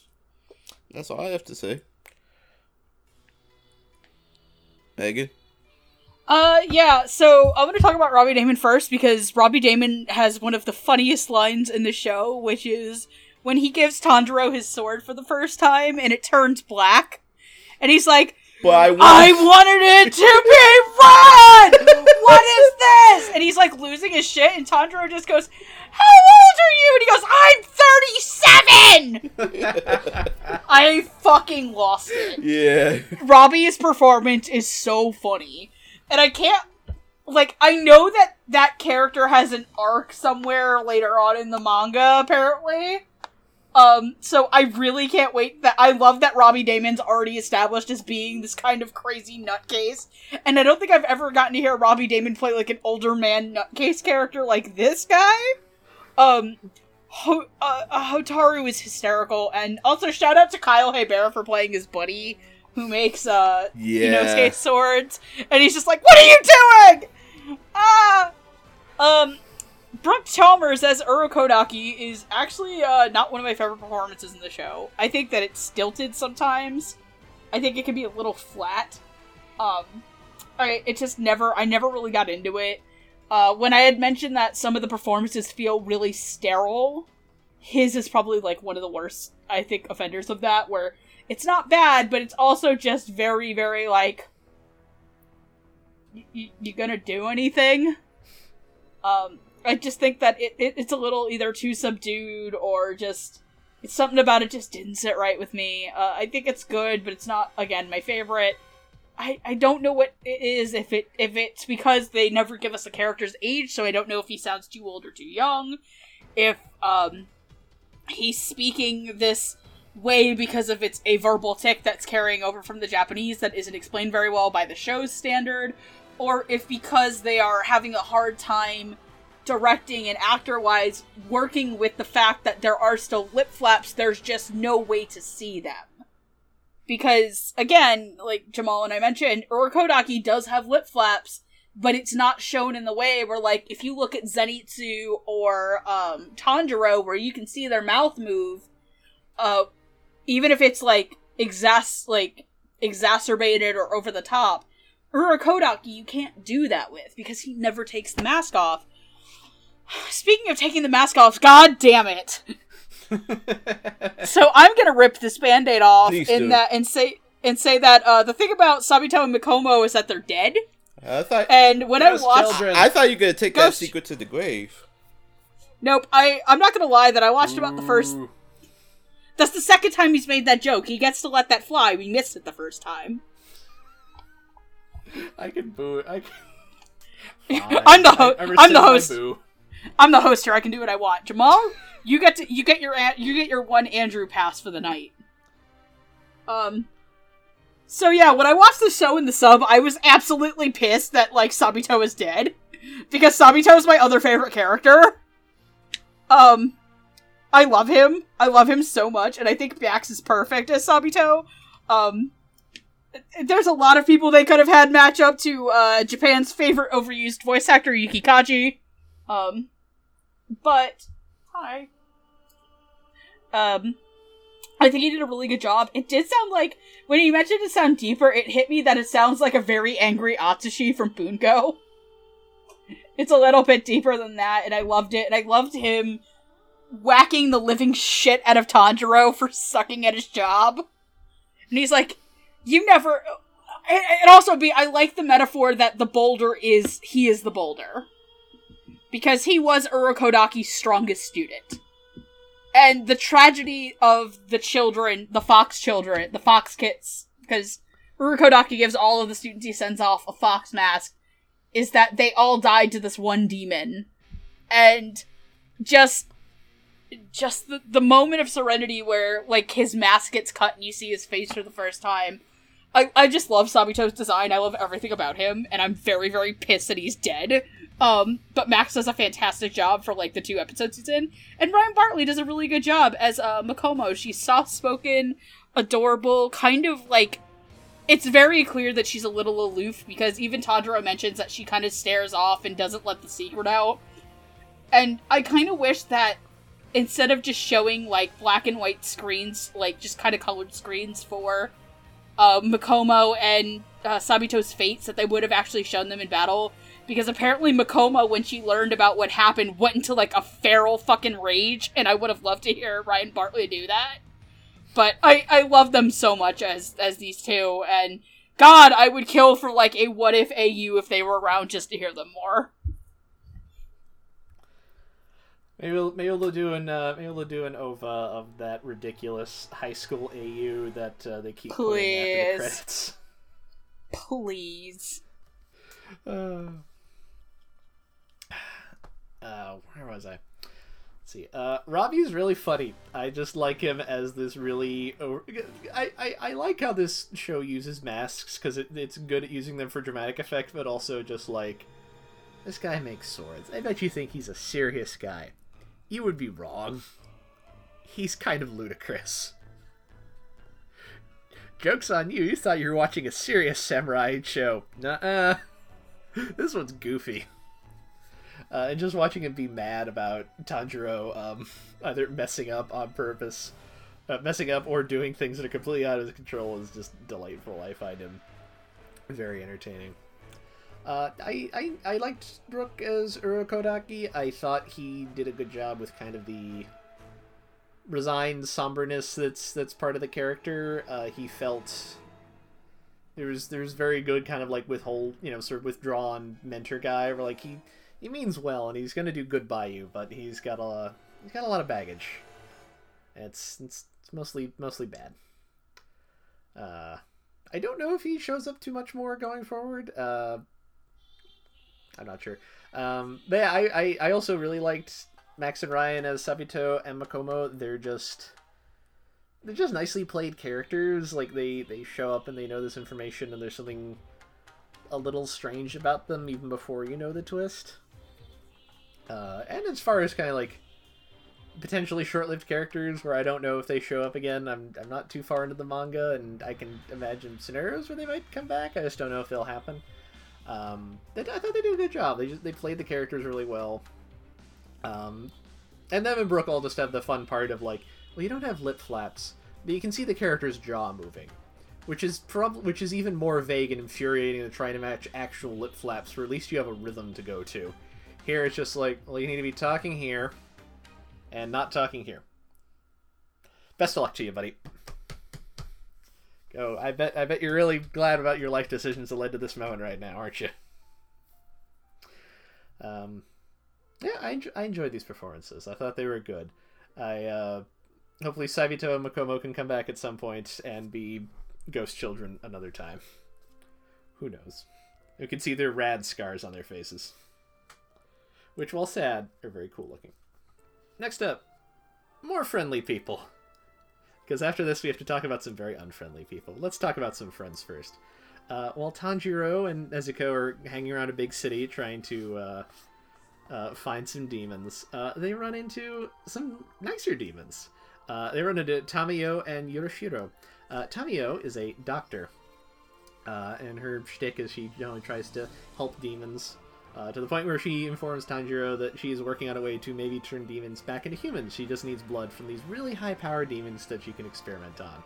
And if she he could be such a dear and go get some of those for her, her that would be really swell. Uh, Tanjiro agrees because I mean, look at him. Of course, he's going to. Uh, and she is followed around by her assistant Yushiro, who's a little asshole. But he's my asshole. he is he is he is both a delight and also just what a what a jerk. What a little ass. What a little shit. I want five. I, I, I just, I, I just perpetually, and partially because I keep remembering it, because for a while it was the like clip they always played when they came back to uh, Demon Slayer on Toonami from the commercial break. But there's always the bit where he like ins- he co- comments that Nezuko is not much to look at, and Tanjiro just gets so mad. It's like how Tanjiro call-. Tanjiro Mick loses it. How dare you call my sister ugly? she was the most beautiful girl in our village. How dare you? He at one Just so, just so offended. he at one point just posted Will Smith out in front of her, like Yep, yep. Just, Nezuko, the beauty of the village. How dare you? Nezuko's just like, what the fuck's happening? Nezuko doesn't understand why anyone is yelling. She'd rather they stop. Nezuko's just like, I'm just, she's just like, okay. Okay. Why is Tanjiro so angry? What is going on? I was I zoned out a while ago. Playing these characters. As Tamayo, we have Laura Post, who you might know for such roles as Isabella from The Promised Neverland, and Yushiro, we have uh, one of our writers, Kyle McCarley, uh, who you might know for playing Ryo in Devilman Crybaby. Another little asshole for of very different proportions. Who did nothing wrong. That's a lie. He did a lot wrong. No, he did nothing wrong, and wrong just got a big asterisk next to it. Um, uh, who, who would like to start us off? I guess uh, keep things consistent and I'll go. Go ahead. Uh, so uh, Laura Post is Tamayo. Um, so out of all the casting decisions in the show, this prob- this one is definitely on the safer end. It was a little predictable, but it's like, uh, but Laura Post is definitely very good at this kind of role. So I, I'm sorry, definitely can't complain too much. Uh, uh, she, uh, she definitely does a good job of giving Tamayo this kind of uh, this kind of motherly tone that makes her seem and that makes her seem kind of that makes her seem kind of warm, and despite how like that despite how mysterious she seems initially, and it's like, and uh, while Tanjiro isn't like totally sure what her deal is at first, um, uh, he uh, he warms up to her quickly enough, and I think like Laura's tone, general tone of voice, generally helps with that. Uh, but at the same time, there is uh, a little bit of a business like persona where Okay, where uh, where she's very much okay. Like I need you to do, I need you to do X for me. This is how things have to be done, and Laura is also very good at that kind of thing. So, uh, so, uh, so again, so, I mean, again, it's not like it's not like up there with her uh, more notable kind of mom esque roles, but I thought that Laura did a pretty good job here, and I'm definitely curious to learn more about this character because. Uh, it is definitely very clear that uh, she's going to show up more later. Uh, Kyle McCarley as Yushiro, um, as everyone else was saying, uh, he's definitely kind of a little turd, but he's definitely a very fun little turd. Uh, he uh, he has he, he definitely has a lot of attitude, and Kyle gets that across really well. He's kind of a, uh, he's kind of a jerk to Tanjiro at pretty much all times. and, and, and, and I definitely appreciate how much he shifts between just like constantly berating Tanjiro every 10 seconds and then immediately like trying to soften up as soon as like Tamayo's like glancing his way because he doesn't want to look bad in front of her. Ah, shit, I gotta impress the boss. Yeah, and, so, and, uh, the, and it's also just uh, definitely very funny hearing Kyle go on, just go on and on about like how pretty Tamayo is. I thought that whole thing was pretty funny. As I, as I, and again, as was saying, I, I a pretty good, a pretty good kick out of Tanjiro's Will Smith moment, where he's just trying to convince Yushiro how pretty Tan, how pretty Nezuko is, and like Yushiro just won't see it for some reason. And so like, but, like, but I also appreciate it, like, at the very end, like he and Tommy were leaving. He's like, "Oh, okay, yeah, but your, your sister looks all right," and then he just kind of leaves. uh, and uh, yeah, that's pretty much it. Uh, that's pretty much it for these two. But I definitely did enjoy them. I just kind of like hope they show up a little more later. I could imagine they will. I'd be very surprised if this is the last we see of them. Uh, Jamal. Uh, I guess to start with Laura Post, I can't really say for certain if it was a safe choice or anything because I again I don't listen to a lot of California dubs and my only frame of reference for Laura Post is a Ragyo Kiryuin from Kill la Kill. Like, She's literally Laura Post plays literally like every anime mom character, like Ragyo. She's uh Isabella in, Mother, uh, uh, Neverland. I saw maybe a couple episodes of Promised Neverland, but even then, it's like it's I don't really have that voice in my head, but for what it's worth, she she does manage to play his character very mature because as she points out to Tanjiro that she tur- that she turned Yushiro after about uh, a 200 years of research or so, to which Tanjiro inappropriately asks her age. Yeah, you never. I mean, in that moment, I would have asked her age, and I'm another woman. I mean, I would have done the same thing too, but even then. But yeah, I think, but I think his kind of funny how she's not a bad mom, but Laura Post is, does does very good with what she's given for what for what we've seen her for like what two episodes or so, two three episodes. Maybe three, I think. Yeah. Although you gotta admit, if anybody's ever watched it the first time, did anybody else get a little creeped out by uh, how she uses her blood demon art? No, I thought it was cool as shit. I thought so too, but the fact that you kind of have to scratch your skin open is like, ugh. But yeah, and uh, McCarley as Yushiro. I'm not gonna, I'm not gonna lie, kept forgetting Yushiro's name half the time, but Kyle manages to play Yushiro as this uh, clingy kind of individual, uh, and not just onto their life, but Kyle, yeah, he has to handle his task of be berating people and look down on Lady Tamayo and having to like keep her safe and so on. To the point he gets his head knocked off. Which that also kind of disgusted me a little bit. It's even more surprising when it grew back too, but Oh, I love that scene though. ugh. Yeah. But yeah, Kyle manages to play a good job playing this little shit, you know. Whether he's your favorite shit or not, that's up to you. Uh, everybody did good, and I really wish we, I really hope we do see more of them. Megan, Oh, I'm here. Um. Oh boy. Ah, I love Tamayo and, and Yushiro. So Yushiro's my other favorite character. Which should surprise nobody. That I love angry little gremlins. And boy howdy is Kyle McCarley in his house playing little shitheads. From the voice of Shinji Mato himself. now we have Taisho Shinji Mato, except for he's not a creepy rapist. Um. Oh, he's such a little fucker, and I love how he speaks so formally while he's throwing out all these barbs. Like, he calls her repulsive, he's always like, yes, Miss Tamayo, and he's like, got this stick lodged so far up his ass that he might as well be a Muppet. um.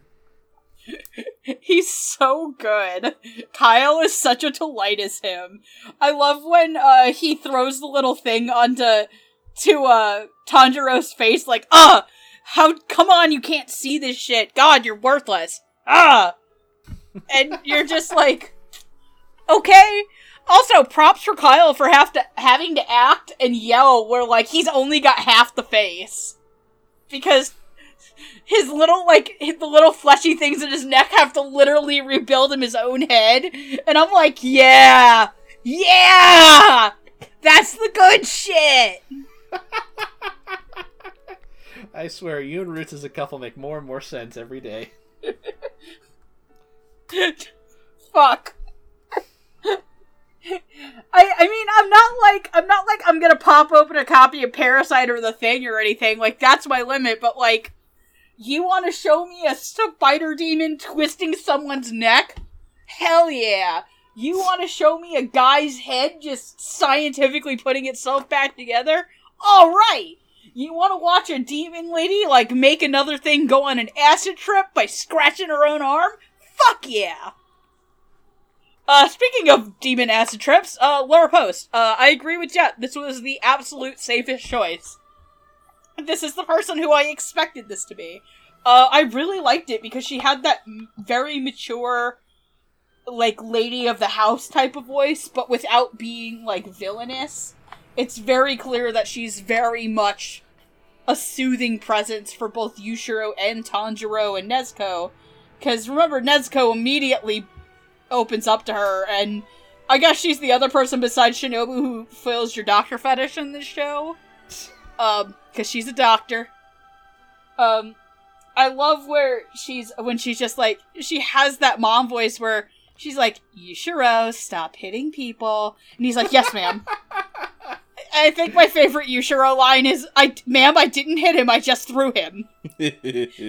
After he just sends Tanjiro to Suplex City, and she's so good, and I like how, despite their appearance, because they both look relatively young, uh, that they sound so much older because they have lived so many years. Because God knows when the fuck that uh, Miss Tamayo might be like four or five hundred years old at this point, and she sounds like an older woman without sounding like an old lady, if you know what I'm saying. Mm. But yeah, no, I love them a lot. Yeah. Uh, Kyle is great. Uh, Ishiro is just such a little jerk all the time. He's he is so mean. Frequently over nothing at all, other than he just seems to be in a perpetual bad mood about everything that is not his hot boss. Um, and Kyle just plays that so well. He is so just the right level of obnoxious. He's never he's never like annoying for you, the viewer, but it's like, yeah, you're a real asshole. Why are you being so mean to Nezuko? She's just existing. That was uncalled for. Nezuko's just trying her best, man. hmm Try, she's just trying her best, man. Life's hard. She has to sleep all the time, and she lives in a box. It's hard, man. Um, he's just, he's just he's delightful. He's so just ill tempered, except when he's talking to Tamayo, and then he's all just you know sunshine and politeness. And I'm sure if I knew Japanese better, I'd be able to inform that he's using just like the most polite language in the world. Uh, which they, they, which I think they do a good job of reflecting that in the English as well, is just making him seem very polite and. uh Sorry, my cat's meowing at me and I got distracted. It's okay, Cricket. We love you. We do love you, Cricket. Um, he's just so like ill-tempered uh, and hilarious doing it. I liked him a lot, and uh, I liked Laura's performance as well. She just did a job. She I thought she just did well as being this very like uh, sort of you know older sort of you know kind authority figure who's you know she's a demon but she's trying to do good in the world and be fair to people and be kind and that's clearly part of the reason why uh, uh, you know Yoshiro was uh, you know ended up being signing up with her anyways as far as like he clearly uh, really appreciated what he she did for him. I thought Laura and I thought Laura just captured that really well. Um, these are like really strong performances. I I have not read they have not reappeared in the manga as far as I have read but I'll be shocked if they never appear again and I look forward to seeing them for a second time. They're good stuff. Uh, and now that we've gotten some nice people of the way let's talk about some bad people. We're gonna talk about we're gonna talk about some real bad bad bad people so there's this guy. His name's Muzan Muzan Kibutsuji. He's kind of the big demon. Period. He's the Ur demon. He's the guy without without which none of this would have been required. Uh he's bad news. He's basically the people he's basically the guy Tanjiro is looking for. Uh, and you're expecting some big, mean, ugly demon. It's like, no, he looks normal. He apparently has a family with some humans who don't know what he is. It's very insidious. Uh, you can tell he's bad because everyone else still dresses like it's the feudal age, and he's the only major character who wears a suit all the time. Yeah, uh, I mean, uh, I mean, the joke's been done. I mean, the joke has been done enough already at this point. But I mean, come on, it, it, he, he really does look like Michael Jackson for some reason. Yeah. Wait, you all do It's- That's good. Fuck. It's it's it's the hat and the color of the suit. That's more. It is more or less what he wears in the Smooth Criminal video. So you're not wrong. You've been turned by. You've been turned by by a Mr. smooth Kim. demonal. You've been hit by. You've been struck by Muzan Kibutsuji. Now I'm just imagining. Now I'm just imagining like whenever like he's looking for like for Tandro, I always feel like somebody's watching me. Cause he's bad. He's bad. Come on. Shamu. I want to love you. PYT for young thing. I To guess be I, fair, with I all guess, the de- with all the demons running around, it might as well be the Thriller music video. I, I guess I didn't have to beg for your forgiveness, huh, Armand? No, not today. oh, Thought I was. Uh, anyway, he's the big bad guy. Uh, and at one point he runs into Tanjiro and he decides to send some uh, demons after him and uh, Tamayo and Kushiro, uh, who are and their names are Yahaba and uh, Susumaru. Uh, Yahaba has this special ability we can make these little arrows fly that you can't see, but he can see them, and he make them fly around and like drag you around and flatten you against the ground and so on. Which is difficult unless you've been given the whammy that Tanjiro eventually gets let you see the arrows, because otherwise you're just gonna die.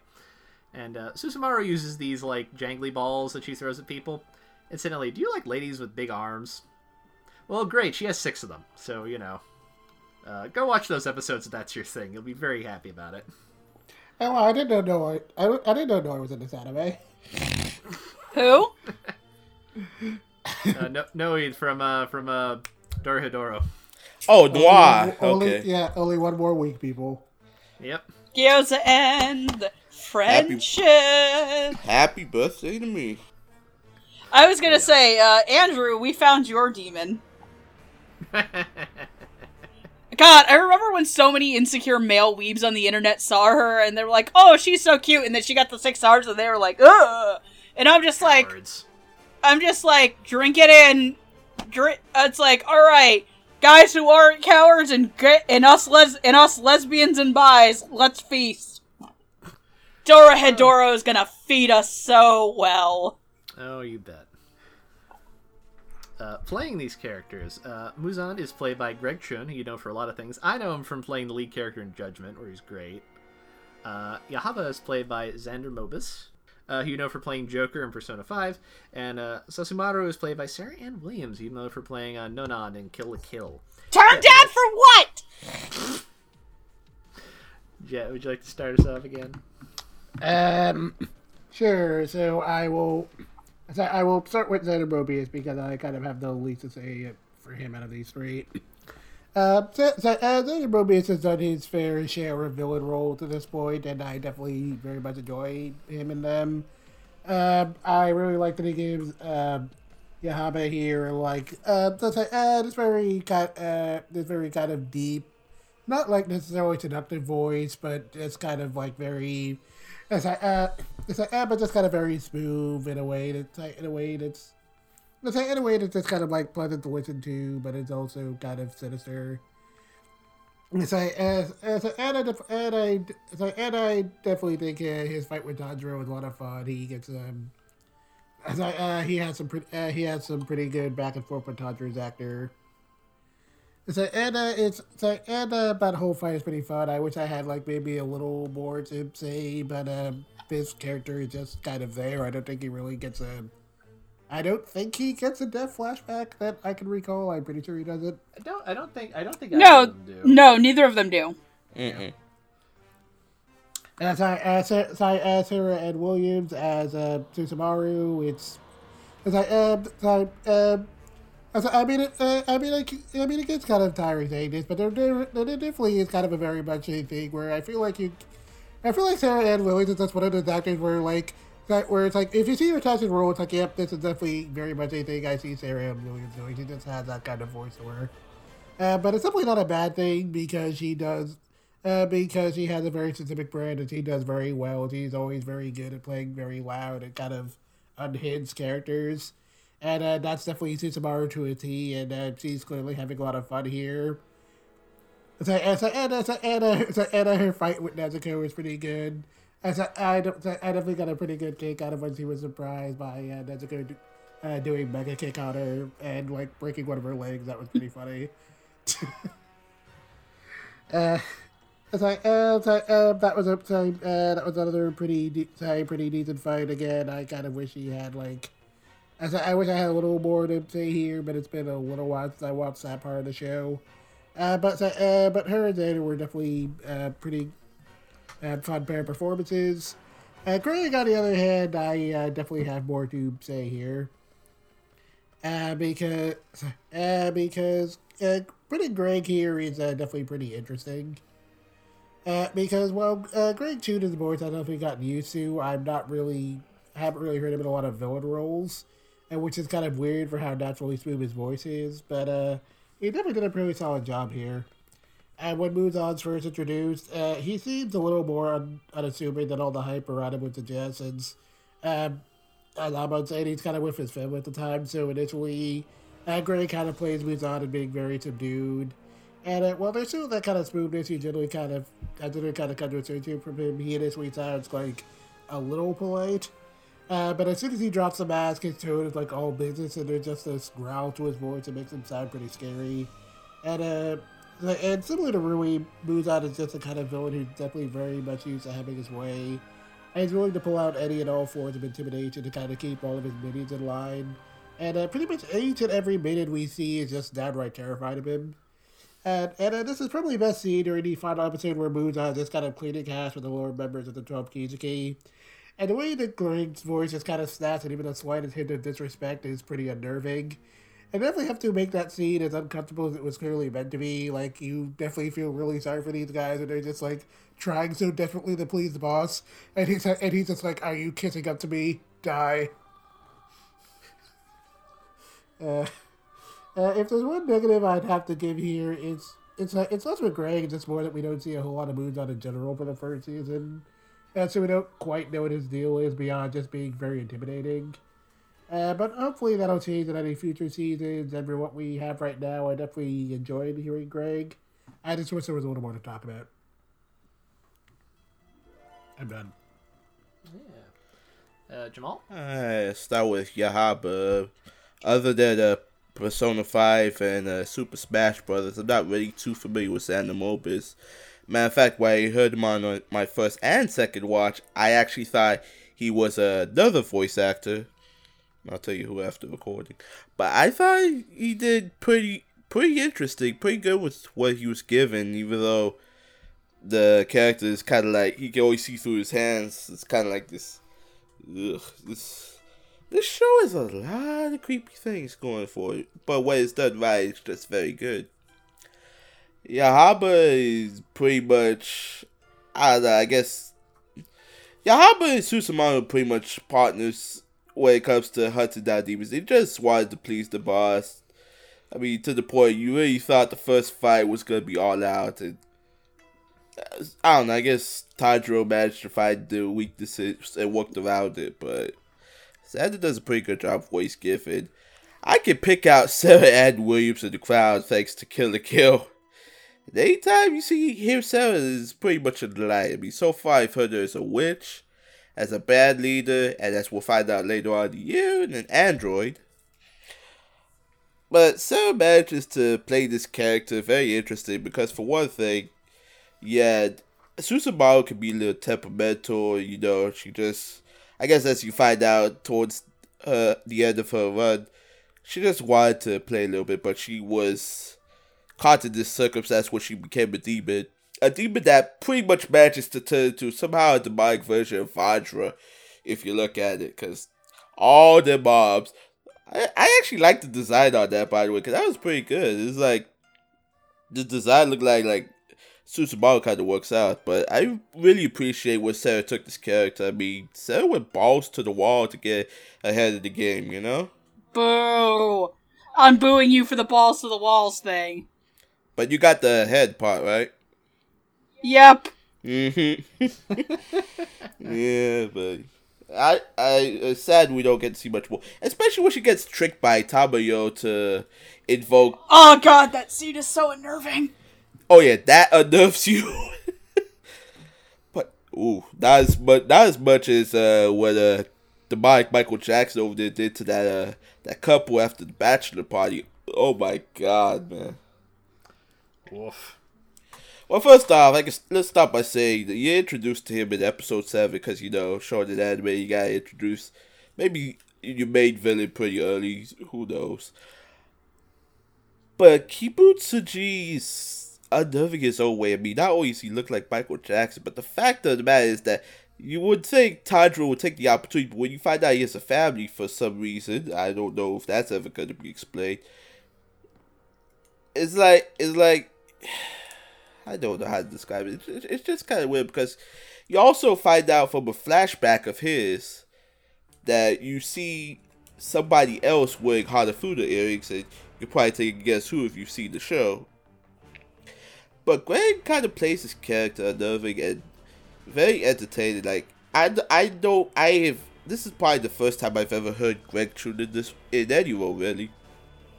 Kind of has a baritone like I don't know Babish from binging with Babish, to the point that like when he has to be demanding, it can really scare you because I know there was that scene where he he just pumps blood, uh, constant amount of blood into this one lady, and she just melts into primordial ooze, I guess.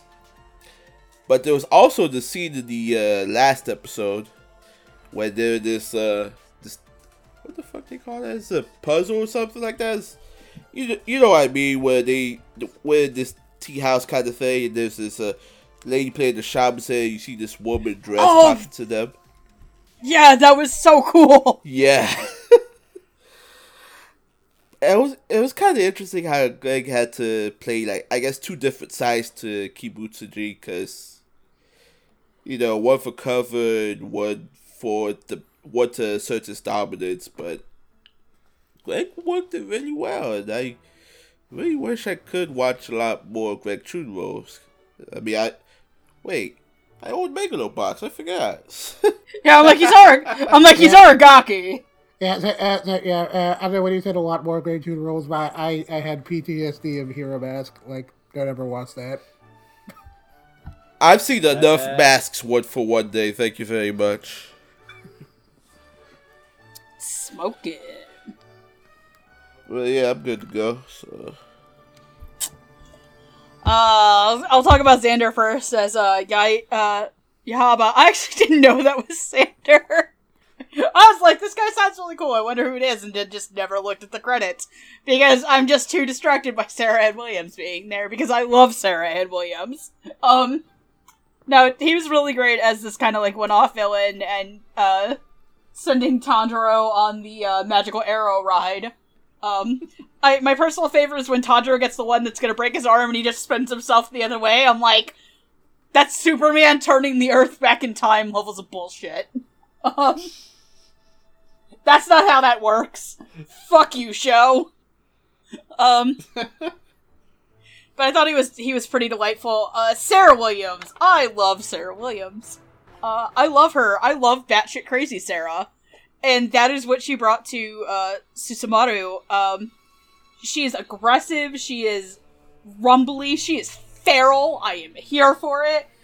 But that moment of absolute break, chaos, and crying like a child when she gets killed because she fucked up, and you can hear how her voice switches from feral to fuck yep. um just her being like mm-hmm. please no i didn't mean to do it and it's so good and i love that a lot of the demons get to have that moment and, and a lot of their actors absolutely excel at it and then the hands come from her mouth oh man.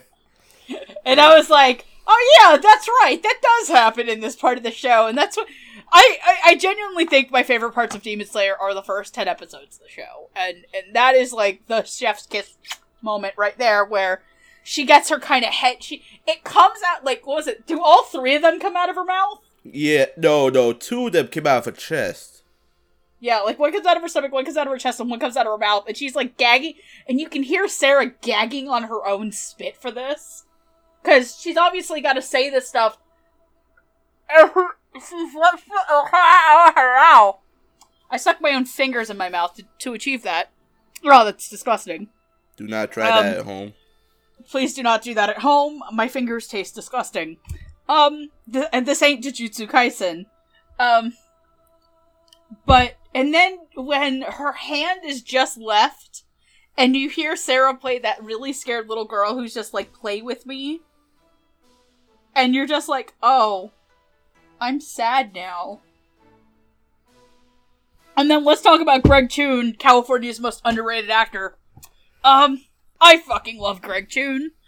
Um, I always sing his praises and stuff. He has a fucking range on him. He is so good at playing older characters. And to play, uh, uh, Kibutsuji, who, frankly, let's be real, I didn't have, when I knew this was a union dub, you know who I thought this character was gonna be played by? Who? I thought this was some Crispin Freeman level shit. I was expecting Crispin Freeman. I was like, let's get that free hand, boys. And then it wasn't. so I was pleasantly surprised. And that moment where he uh he gets knocked by the guy who calls him like he looks like he's frail and you just hear him go do i look like i'm on the edge of death to you do i look pale and you just hear him becoming like unhinged in rapid suggestion it it reminded me a lot of why i liked DC Douglas as uh kira and jojo's who has this he has to have this level of being a normal person as a facade to people, but clearly there's something unhinged in there. Because remember, when Tanjiro finds him the first time and is gonna go for the kill, he can't because his family's there, but you see uh, him turn somebody into a demon. Um, and you're just like, oh, oh, well, fuck. And then he kills those people. He literally makes somebody into, like, Kellen, he just makes somebody into goo. Yeah. He's like, how much, if I put all of my blood into you into a continuous flow, what do you think that would happen? And you, ju- and he just has this level of like vile and venom where it's like, you can see why he's scary, and why that, and why also he is, he kind of plays into the whole Rui thing where his bonds with people are not built off of because he genuinely wants them around, but because he controls them with fear and um fear and praise. And that scene in the last episode where um I actually thought they were gonna get a female voice actor for it. This is again, I didn't watch past like episode 14 in the sub because of uh another actor's performance in the subtitle version. But where uh, it's got the very deep male voice coming out of the female body is just some chef's kiss level. And I want to give a shout out to, I believe it's Landon McDonald, Yep. Yeah. who plays the the one lower Kizuki that survives. Yeah, the lower one, yeah. The only one that survives, and he those two just worked off each other fantastically in that moment. So Yeah. Uh, where to start? Um, I like Xander as Yah- Yahaba. Uh, he just they, he he has a good fight scene. Uh, he was just a nice, good, like wily antagonist. Um, it's also been a while since I've seen this part of the show, so I don't I don't know too much in depth to say. I did like him. Uh, I, I, I I especially I liked him up until the end where he's kind of like just cursing Tanjiro. It's like I'll at least take you out with me. I didn't shit. He just. He just burns up in the sun. Um, just a good, good, strong performance. Uh, Sarah Williams is a lot of fun. She's just so like punchy and antagonistic. Um, and just you know, she just does look good, like you know, villainous henchman out to come kill you thing. Uh, until things stop being fun for her. Uh, and she is so she she just sells like just the level of terror in Susumaru and just how she knows how badly she is screwed up, and if she has any chance of surviving, she needs to do something about it real quick. But turns out it's not enough. Uh, it's just it's it's both like well done and also just kind of uncomfortable because that's I think the first time you really see that like, oh, this isn't a fun boss lackey relationship this oh i see i see what i see how this goes now okay hmm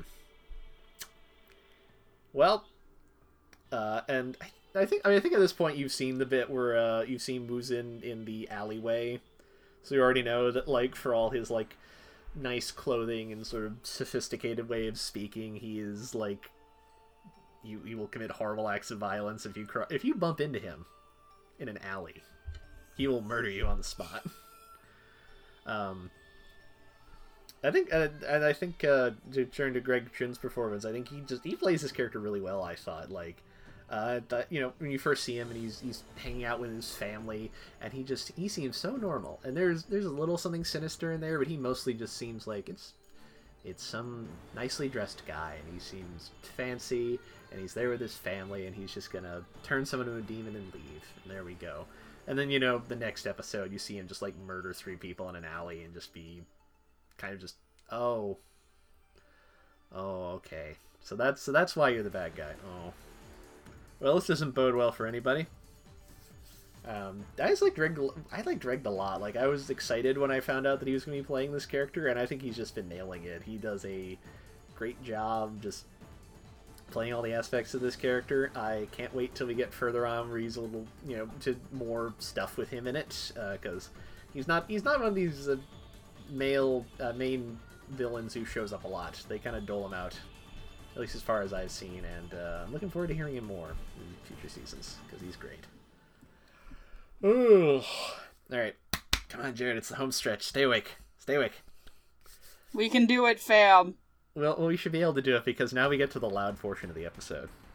Do we just want to group all four of these together to get it done? Why not? Why not? Why not? I mean, they're all the leads. Let's let's get let's get to our four leads. One of them barely talks, so may as well. let's get to our leads. The demon slayers and demon for whom we are all following. Uh, we have Tanjiro Kamado. He's a nice boy. He used to sell charcoal. Now he kills monsters for a living. It's a living.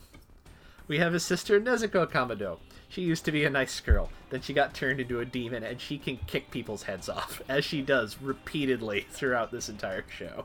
But my wife, my but my but my soft uwu waifu. Why can't I waifu her? See, this is funny because see, you know how I was talking. All the people who want to be soft and like, I know there are people who want her to be soft and uwu. The show does not give a shit. nope, that's where you're wrong. Uh, and they have two friends who are hanging around. One of them is Zenitsu Aga- uh, Zenitsu Agatsuma. He is a coward. Mm-hmm. He is as he is as yellow as his hair is. He does not want to be here. He is he is trying so hard to live up to the this this promise he's made to himself. He is so poorly suited to it. He's so bad at it. The only time he's a good fighter is when he passes out and is unconscious.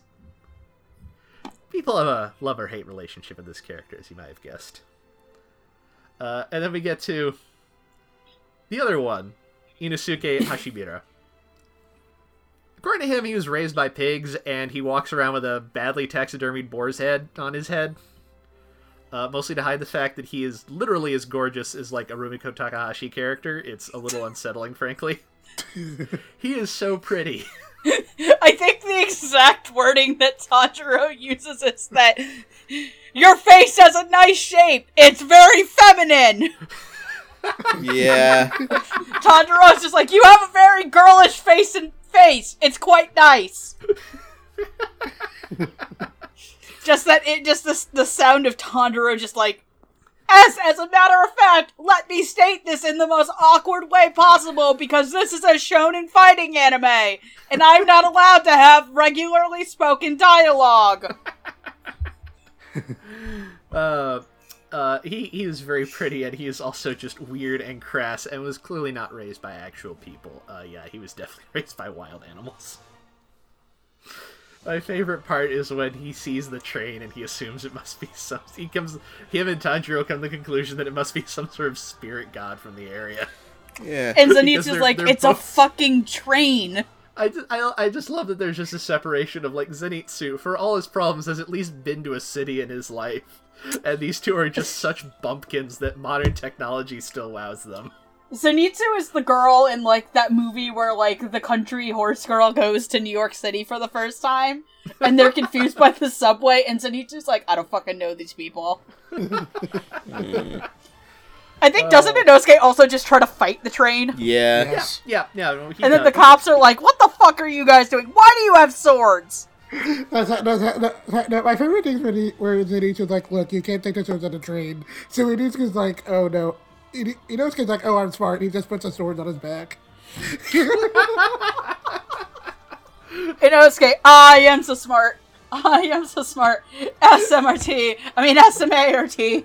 Just, just a true galaxy brain decision right there. Yeah, boy. Play, playing these delightful characters. Tanjiro is played by Zach Aguilar. You know for a lot of things, but uh, you you might know him for playing uh, Koichi in uh, Diamond is Unbreakable. Uh, Nezuko is played by Abby Trott. You might know for playing Ichi Mezato in Mob Psycho 100. Uh, Zenitsu is uh, is played by Ale- Aleks Le. Uh, he might know for playing Mario in Golden Wind. And Inosuke is played by Bryce Papenbrook. You might know for a lot of things. Many of them are very obvious, but I'm going to highlight the fact that he was a wee itty bitty baby. He plays young Vash the Stampede in like two scenes in Trigun. Uh, Oh wow, that was like forever ago. oh yeah, I, I mean, I, th- I think his voice acting career is that, and then there's a long gap until he was actually something resembling an adult. I'm pretty sure he was only there because his. I'm sure. I'm sure it was just like, hey, we need a kid from the scene. Hey, Bob, you got a kid? Can he like come in here for ten minutes and dub something? Oh, what, Bryce? Yeah, sure, he'd love that. He loves cartoons. God, I just. You know what that reminds me of? And it's a story I would want to tell on the actual, like, episode that if we ever get the Digimon Adventure dub, like, off the ground about. uh-huh. Is, um, so back sometime in, like, uh, I think it was maybe March, February, March or something. Whatever the anniversary of, like, the first day that Digimon ever aired. Uh, if you don't know, if you hadn't guessed by the, um, top what I was talking about League of Legends earlier is I like League of Legends a lot. And I like to watch the professional scene. So when the Digimon anniversary day came out, um one of the hosts, whose name is Quickshot, goes, uh, happy something anniversary to Digimon, an old favorite of mine growing up. Uh, Ender, who is the guy casting with him, uh, whose name is Chrissy Ferguson, uh, was a fetus during that. So he comes, Chrissy comes back on, uh, on him and goes, I was two, and my dad's in this dub. And he's like, and my dad was in that show. And it's like, and Quickshot's like, what the fuck? Turns out his dad was Datamon. Oh wow. And I thought that was the funniest fucking exchange of my life. Wow. And I don't know why, just that, that idea of Bryce, uh, Bryce, to, to which I, I, I, I think I've sent my Discord it, is, um, there's a really amazing skit that the, uh, European, uh, League of Legends scenes did where, uh, they did their, uh, table, they did their, uh, their teams, like, racing for the playoffs as a Dungeons and Dragons skit Mm-hmm. and um the guy who's like my dad was in Digimon uh is in a full lion costume. And he looks over to the other guys and goes, "You guys told me we were going to dress up. Fuck this." it's a it's a really great skit, and I'll have to send it to you guys, but sorry, Abba, just that was a weird thing that reminded me of that, so. No worries. Um, Jet, would you like to start us off? Um, sure. I will start with uh, Abby Trotta Zetiko because uh, if we're being really honest here, there isn't like too too much to say about the performance. As I, uh, so a lot of it, like, a lot of it, a lot of it is mostly grunts, and while that is, well, it is a very underappreciated skill because like that is definitely a lot harder to do than people would assume it is. Uh, it uh, there uh, there's so Tiso doesn't have a whole lot of like actual lines. It's uh, about the most we hear her actually speak is in episode one, where she's like so with the rest of her family before they all get slaughtered. And and I thought that Abby did a very good job of uh, you know making Nezuko seem very sweet and unassuming in that scene. And I also kind of and I also kind of like the contrast between her doing that and like her in episode nineteen where she's like sh- uh, where she's like helping Tanjiro and like shouting out an attack name. I thought that was pretty cool. Uh, I wish Nezuko had like more actual lines, but like for what Abby Trott does have, I think she's handling the character pretty well. Uh, so, I, I mean, I, I, mean, I do have like a whole bunch of like conflicting thoughts about like how much agency Nezuko has in the show, but I think she, as I, I think ultimately she had like just enough that it's not like super frustrating. But I do wish she actually did get to talk. It is kind of weird that she doesn't get to talk at all. I that's kind of a very annoying decision on the show's part, but it is what it is, I guess. And still, again, for like what she had, I thought Abby Trott did a pretty uh, solid job here. Um, and so uh, before we even get into like the next two actors, uh, so again, I feel like this is a sor- feel like this is a thing I kind of say a little too often, but like okay, but in this case, I actually am very sincere when I say this. Like, okay, so, uh, so again, it's like it's one of those things where like you really do kind of have to appreciate the amount of work like actors really put into their job, and because that's a, because it can be a really difficult job and like it can be very straining. And I say that because like I honestly do not know how like these two actors vocal cords managed to survive the performances. Like it is honestly really impressive they managed to survive this. Uh, especially, uh, so uh, starting off with Bryce Papenbrook as Inosuke. Uh, I'll admit that when I was uh, putting together an ideal cast list in my head for this show, I was actually kind of hoping that Bryce wouldn't be Inosuke, that they'd maybe opt for like maybe Ben Diskin or something. And not because I didn't think Bryce could handle the role, but because I felt like I could see it a little too easily at first. I knew that this was a Yoshitsugu Matsuoka performance initially, and Bryce and Bang Zoom tends to pair Bryce off in his roles pretty much all the time, so it seemed like a safe choice. And then when Bryce was confirmed to be was confirmed to be Inosuke, and the, and the internet proceeded to lose their minds, claiming that, oh, the dub is ruined now. Uh, my chance, uh, my chance kind of changed a bit because I know Bryce is a pretty talented actor, and, uh, and I knew right away that people were like severely underestimating how well he could do the job. And then after a couple months, you Inosuke finally debuted in the dub, and I don't think anyone was really quite prepared for what we actually ended up getting. And for the second Inosuke first appears on screen, there's just this weird feral energy to Bryce's performance that just kind of immediately drew me in. And the recipe gives off just kind of immediately put to bed any fears that he didn't have the quote unquote right range for Inosuke. I think I got especially get a kick out of Bryce's Inosuke during the first couple of episodes he debuted in. Because specifically the very crazy feral laughter he pulled off whenever Inosuke was in the middle of a fight made the character sound almost psychotic. And in addition to being very fun to listen to, it also helped it it was also very helpful in making it very hard to determine if Inosuke was a friend or a foe, which is definitely Tanjiro's perspective at the time. And that feral energy kind of kind of remained even when Inosuke is going totally off the rails. And Bryce's delivery when Inosuke was like attempting to attack Nezuko was was also kind of terrifying. Uh, but for as much as uh, Bryce plays up plays up uh, Inosuke's very feral side, uh, you would think the performance would get less fun once we know Inosuke's a good guy, but but no. Uh, even when he starts hanging around Tanjiro, there's this almost stupid level of cockiness in Bryce's Inosuke that just kind of makes him pretty funny to listen to. And whether it's he's just vowing to take down Tanjiro or very badly mangling his name, there's really much never a dull mo- moment with him. And I also appreciate that even when the spider art that when the spider art goes down and Bryce and Inosuke ends up getting beaten to a bloody pulp, uh, Bryce actually manages to get across how wrecked Inosuke's lungs got, and his voice ends up dropping to what's probably the deepest I've ever heard him go, and it's actually pretty impressive. But I think what I love both about the performance and the character, though, is that for as much of a wild child as Inosuke is, I also know that he's pretty much sincere in basically everything he does, and there's something very weirdly comforting about that. And it ends up making Inosuke one of, if probably not the most endearing member of the main group for me. And I feel like uh, Bryce got that across really well, and it seemed like he was definitely having a lot of fun with his character. Um, it's definitely not a casting choice I was super sure about at first, but I honestly think it's one of my favorite performances in the dub. And not only is it one of my favorite performances, I think it is probably my favorite, my new favorite Bryce role. I didn't think anything was going to beat out Seasons of Pelly for me, even though I know people don't like that one, but like I do, and I like this more, so it's good. And uh, moving on to Alexis Lee and Zenitsu. Uh, in a lot of ways, I can definitely see this being one of the more divisive performances in the dub and being a very divisive character in general. You're definitely going to love him or hate him with very little in between. Thankfully, I lean very much towards the love camp, and I really like Alexis Lee's take on him.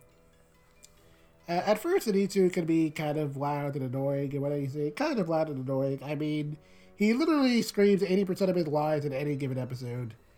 I that sort of thing can get very grating fast, and I'll admit that while I did eventually warm up to Hiro Shimono's performance in Japanese, it definitely took a, it definitely took a pretty long time to win me over. In comparison, I think I actually got down with Alexis Lee Zenitsu pretty much right from the get go. In that, while it is very loud and obnoxious in a way that's similar to uh, Hiro Shimono's performance, and there's also something about the way that Alexis handles all of Zenitsu's whining that makes him sound pretty much hilarious. And well, it might just be because I have a much easier time understanding what the character was go- what it was going for with the character, I definitely got a lot more laughs out of his antics than I did watching the show in Japanese. And listening to all the weird, loud noises he has to make just really, again, made me wonder how the heck Alexis's vocal cords actually managed to, managed to survive recording the show. uh, so uh, I pretty, I think he actually does have some clips of his recordings up online, and they're pretty fun to listen to. So uh, you definitely should if you get the chance. And uh, uh, and I also like that uh, for as much as Zenitsu can be very whiny, he can also kind of be the noble one compared to Tanjiro and Inosuke sometimes. And Alexis' his performance can occasionally get across a very good snark. Uh, again, like with uh, Megan and Man were saying, in the very last episode where Tanjiro and Inosuke are both convinced that Train is just some kind of powerful spirit, and Zenitsu's just kind of sitting there wondering what the heck is wrong with them. And that whole bit was pretty funny. But uh, but the most endearing thing about the performance of Zenitsu as a character is that for all the screaming and whining he does, he's also a guy who acknowledges that he's in way over his head a lot of the time. And he doesn't really feel like he's kind of earned the right to be where he's at, and I can definitely relate a bit to that. And unless it is Zenitsu, uh, very few quiet moments, uh, he gets them across really well. And uh, he does a really great job of making a lot of uh, Zenitsu's doubts and fears feel very believable. And it's especially uh, true during Zenitsu's fight with uh, Earth and Princess Spider character. And while I didn't quite get what Zenitsu's character was supposed to be up until that point, uh, seeing his backstory and how much he wanted to live up to his master's expectations despite kind of knowing how much of a loser he is, uh, that whole thing kind of endeared, endeared me to Zenitsu finally. And uh, so, and it, it definitely made a lot of his previously annoying, annoying antics a lot funnier. What they kind of do, what kind of doubts he was hiding behind them. And while Inosuke is still kind of my best boy for this show because it's Inosuke, Zenitsu is a very close second for me. And as problematic as he may be, he's still a very good boy. And hey, if nothing else, he's not Mineta. So there's always that. But up, up, but up, up. Speaking speaking of bars, they're nailed to the floor.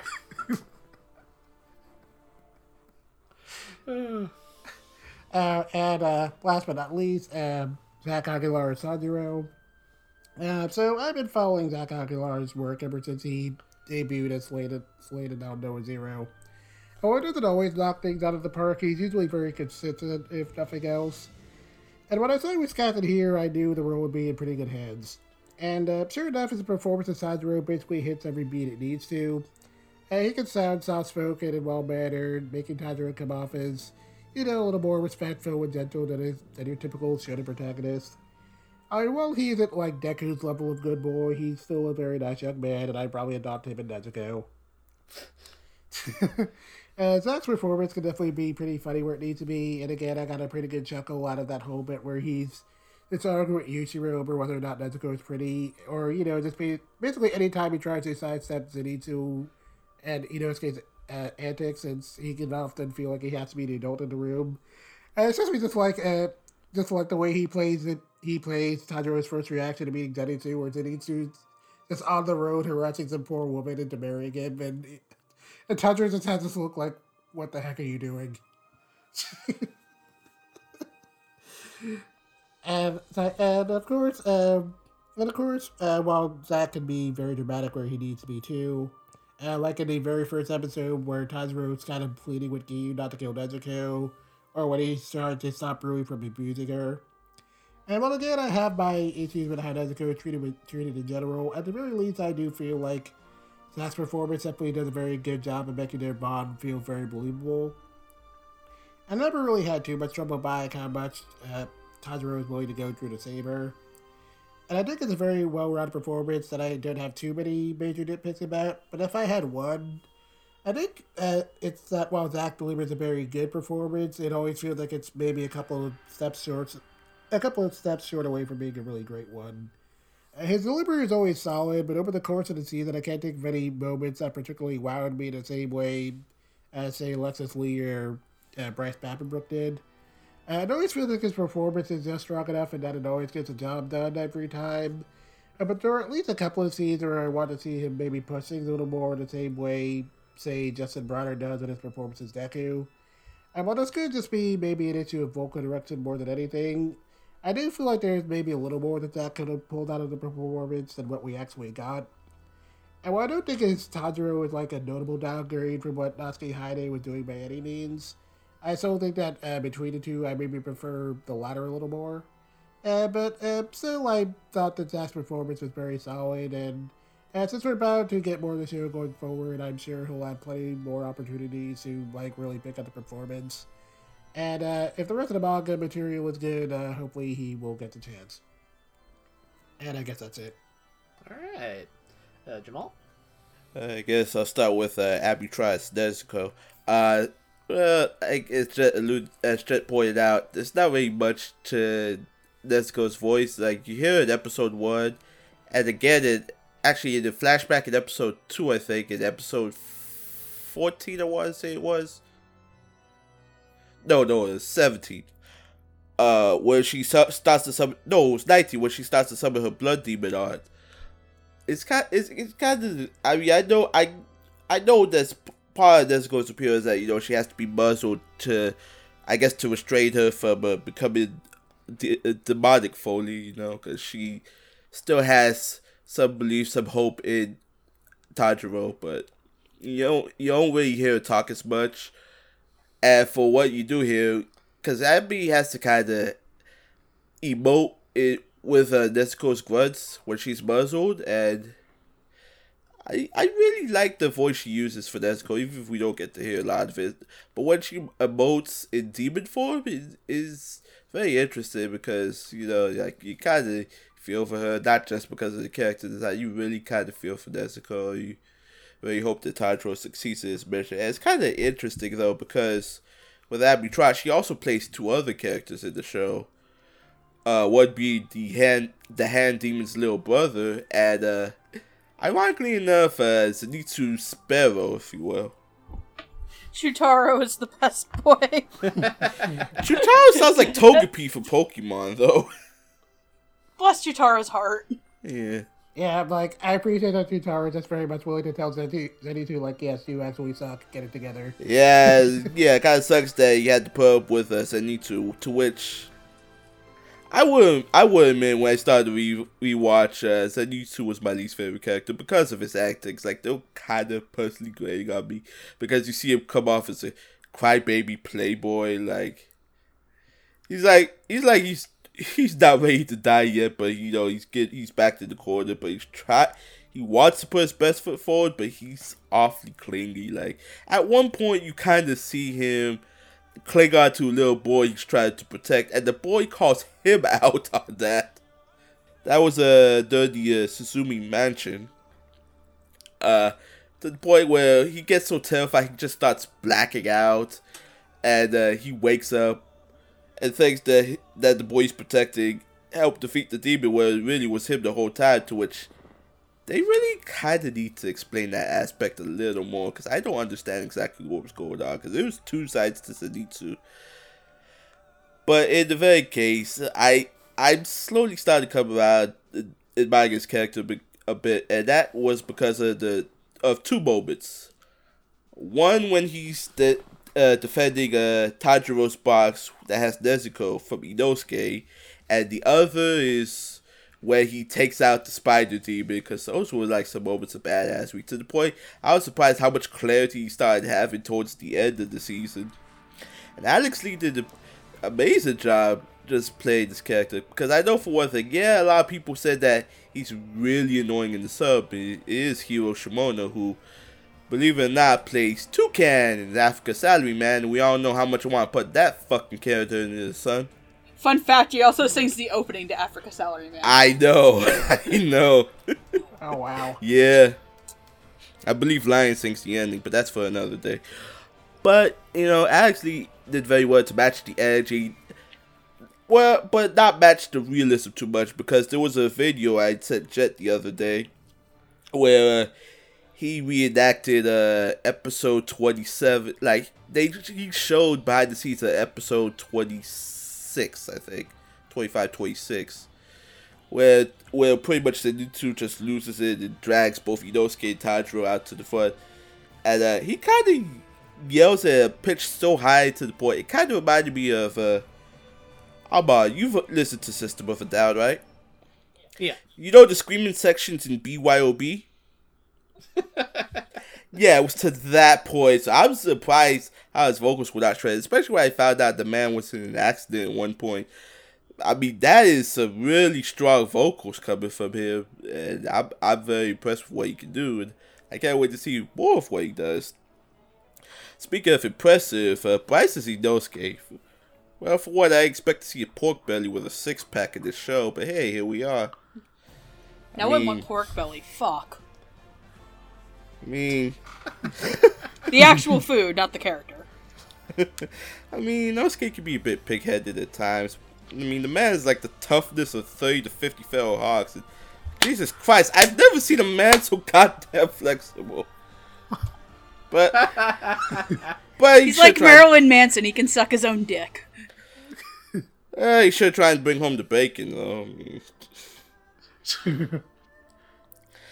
But with for with what Bryce had to deal with, because I I think Jay, you had mentioned this too that you think that his roles as role as Eren and Attack on Titan kind of prepared him for this. And I think you might be right, but this is also kind of a different yelling too because you know, like like like uh like with uh what the fuck was his name? Like with Rengoku, he's kind of gung ho about everything. Like you even hear about how he gets into final selection, to which that was the two lines I was talking about earlier in the show.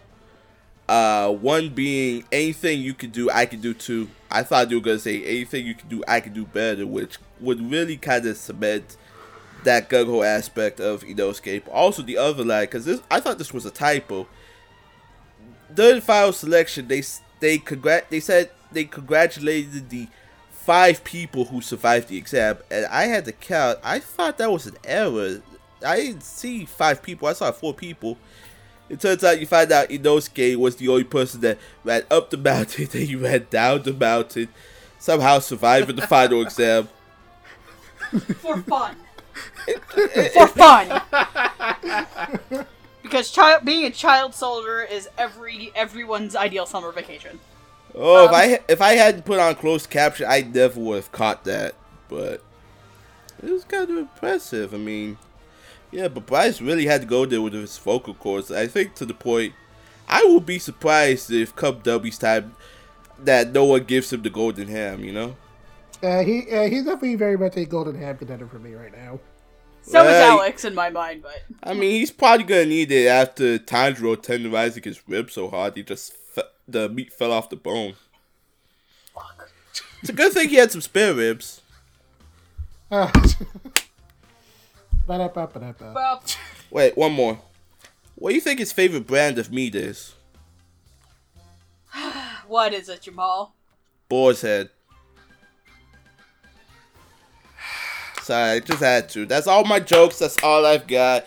But in all seriousness, Bryce was very impressive. This is Bryce I've never heard before. And now we get to pretty much the main character of this show. Zack is Tanjiro. Is Tanjiro. I'll, I'll be honest. Before when this dub was announced, I thought to myself, well, maybe it's probably gonna be Alejandro Saab because I could kind of see Alejandro Saab in this role. But when I heard was Zach, I I wasn't too sure what to think. I wasn't keen on his voice in the beginning because you know he was a little younger than before the time skip. But I, his voice it really clicked with me after the time skip. But yeah, I forgot he was also in JoJo's, and that kind of clicked for me. So I know I know some people kind of had some reservations about this, but I think it worked pretty well, at least for the character design. And he also had his moments too, especially with the uh, the big episode, episode nineteen, where that was kind of touching in its own way. But you know, Zack had to deal with every aspect of Tanjiro's life, like from his ups and his downs, to just fighting for what he believes in. Because you know, at, at this point, Tanjiro's kind of anti-hero. He just wants to turn his sister back, and who knows where things will go from there. And I'm interested to see where things go from here. I mean, Zack's not a person I talk about often, but you know when you do, it's either it's either impressive or polarizing. But you know your mileage may vary, and that's all I really have to say. Uh, I'll take over from here. So, uh, Abby as Nezuko was cute and ferocious when it needed to be. I give a lot of credit to actors who have to play characters who don't, uh, who have vocalizations but don't get to form words. Um, I know back when we did Fate Apocrypha, God knows how many moons ago, uh, that's a big praise I gave to Sarah Williams as Fran. So I want to give that to Abby here. I thought she did really well in episode 19. Uh, also, good job to Abby for doing all of those bird chirping noises. Yeah. Um, they were absolutely adorable. Uh, I want to talk about Bryce next because I think that a lot of people unfairly gave Bryce shit for being cast as Yeah. Inosuke. Um, Mm-hmm. it, I, want to say this: just because an actor has a distinct voice does not mean they are a bad actor. exactly. Like, please understand that because there are a lot of Seiyu who have very distinct voices. Uh, Junichi Suwabe is somebody I can point out in every goddamn fucking anime he's in. And I love him to death. Um, you can pretty much find Mamoru Miyano pretty easily. He's got a great voice. Um, Aoi Shota, another actor I really like, has a great voice. Uh, I can pick him out in shows. Um, it's funnier when I point him out in live action things because I laugh my ass off.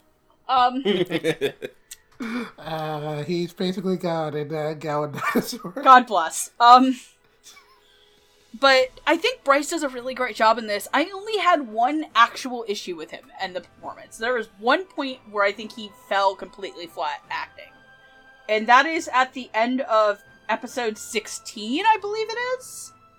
Uh, where he's like, where he has this realization about why Tanjiro fights like he does. I just thought that was absolutely flat acting. Um, it was just like I know Inosuke's hurt, just something about it comes off very much as oh god, I have to do this really big like character like moment realization dump in this moment and it just didn't work for me. Uh, but otherwise, I, I like a lot of uh, the growly and the grunting and the roughness that he has.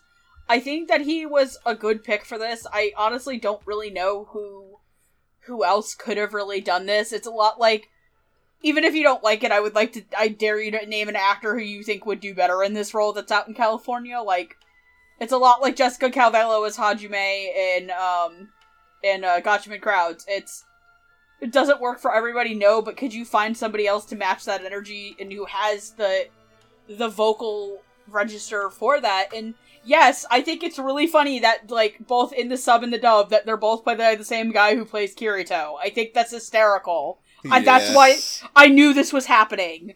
Like I'm like that's what's gonna happen because of the sub and I and I think it works. I think it, Bryce is a lot of fun in this. I think that Bryce does a really good job. I don't know if it's necessarily my favorite Bryce of the last couple of years. Um, I don't necessarily know if I have a favorite Bryce Papenbrook performance. Like, I like him a lot as an actor. I just don't have a favorite character or a, like a personal favorite performance of his. Um, it would help if I watched a lot more shows that he's in because he also does a lot of stuff that like I don't necessarily like, except for like there's one show that's airing right now that I'm super interested to hear him in, but I'm not saying what it is. Um, I want to talk about Alex because Aleks Le is a voice actor that should be ever on everybody's register right now. Um, he is a phenomenal Zenitsu. I think he is actively better than Hiro Shinomoto. I could not stand Hiro Shinomoto as Zenitsu, and I say this as somebody who is a religious Utapri fan it's not like I'm not used to hearing Hiro Shinomoto's voice on the regular. Um, like, I'm used to it more than, like, most other people are. Um, there are very, very, very few, like, sub performances that I think are genuinely ear grating, and that's one of them. Alex, it can get ear grating, but, like, one of the biggest tests I have for a dub is how much I can sit somebody who doesn't watch a lot of anime in the room and have them deal with a character like this uh, my mom finds Zenitsu to be hilarious. Like she would pop in and out of me watching this, and I want to tell you this: if I watch like Black Clover, she gets pissed off. She hates hearing Dallas scream as Asta. She could put up with Zenitsu screaming, uh, Alex's Zenitsu screaming, and not bat an eye.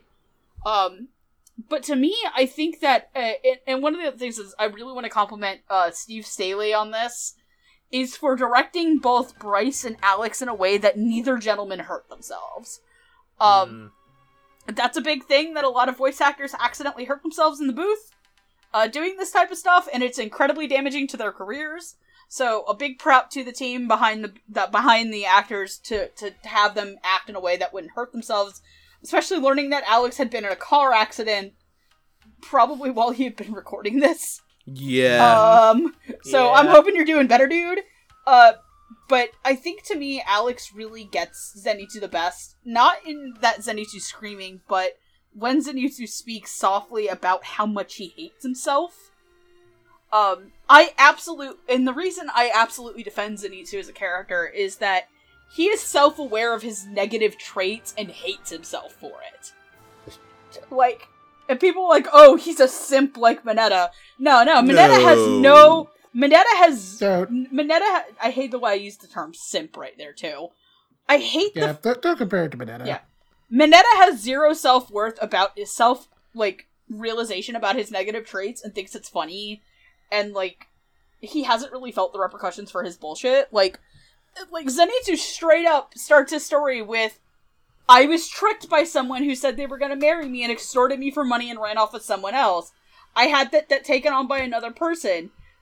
But he feels so worthless and awful because he's trying to be better, but he can't do it because of all of his hangups.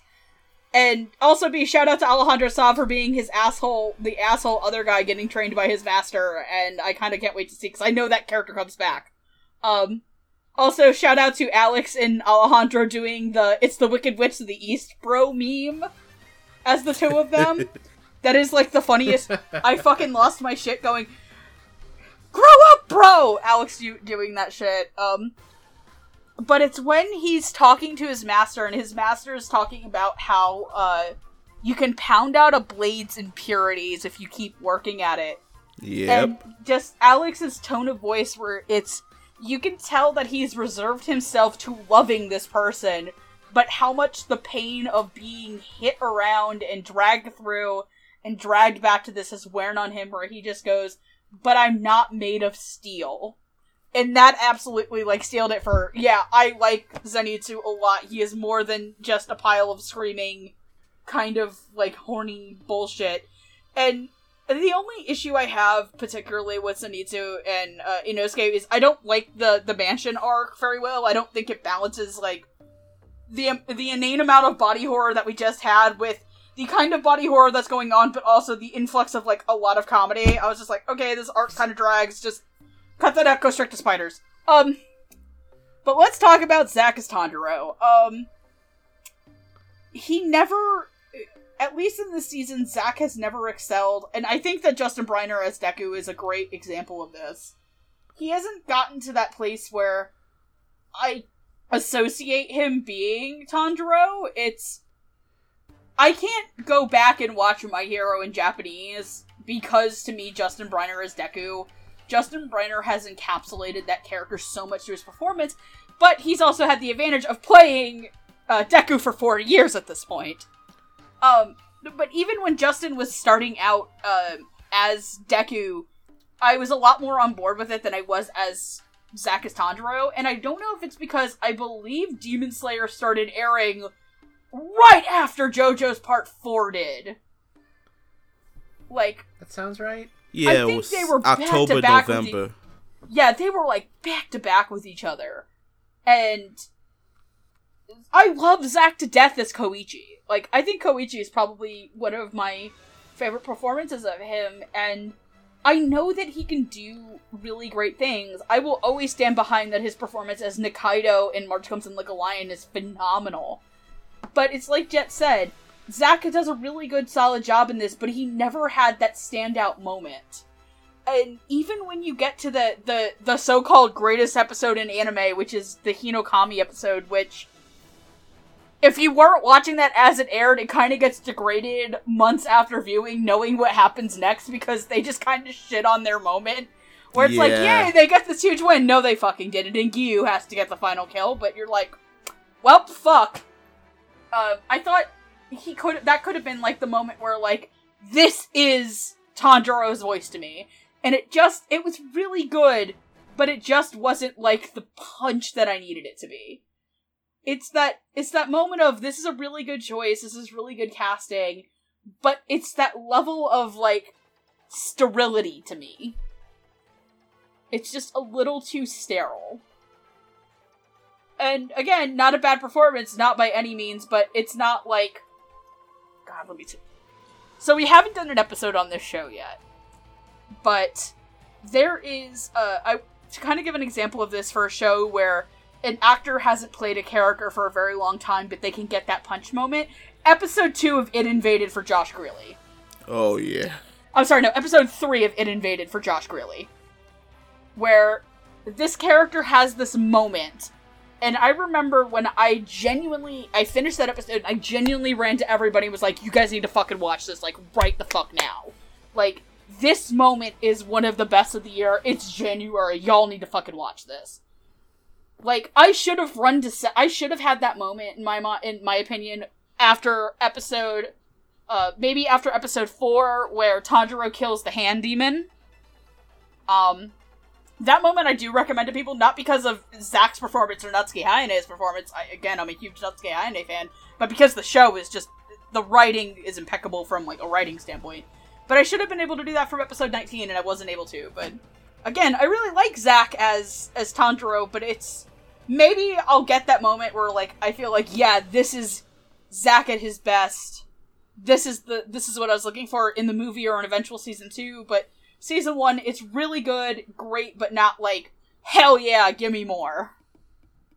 Also, stop asking if Tanjiro and Tanjiro and Deku would fight each other. The answer is they wouldn't. They'd be good. they'd be good green best friends. Ask if Bakugo and Inosuke, Bakugo and Inosuke would fight each other. Oh, that answer is yes. Uh, they they they would Bakugo would eventually get sick of it, and then Inosuke would just follow him around demanding more fights, That's the that's which he would which he would eventually get because you'd annoy Bakugo so much that he would fight him again, even though he didn't want to. uh, but did you have anything else to say? no. I'm good. You're good, man. All right. Uh, let's start off. Um, I do like Anavi as Nezuko. Uh, Nezuko does not say a lot, as kind of dictated by the story. Uh, but I do like I do like the bits where she does talk early on, and I do think she does a good job of being able to voice this character who doesn't say anything. She mostly is just kind of like grunts and sounds. Uh, but I do think she does a good job of playing that. Um, which I, I agree with what Megan said. That's that's tricky to do sometimes, and I think she did do a very commendable job doing that. Um, Inosuke.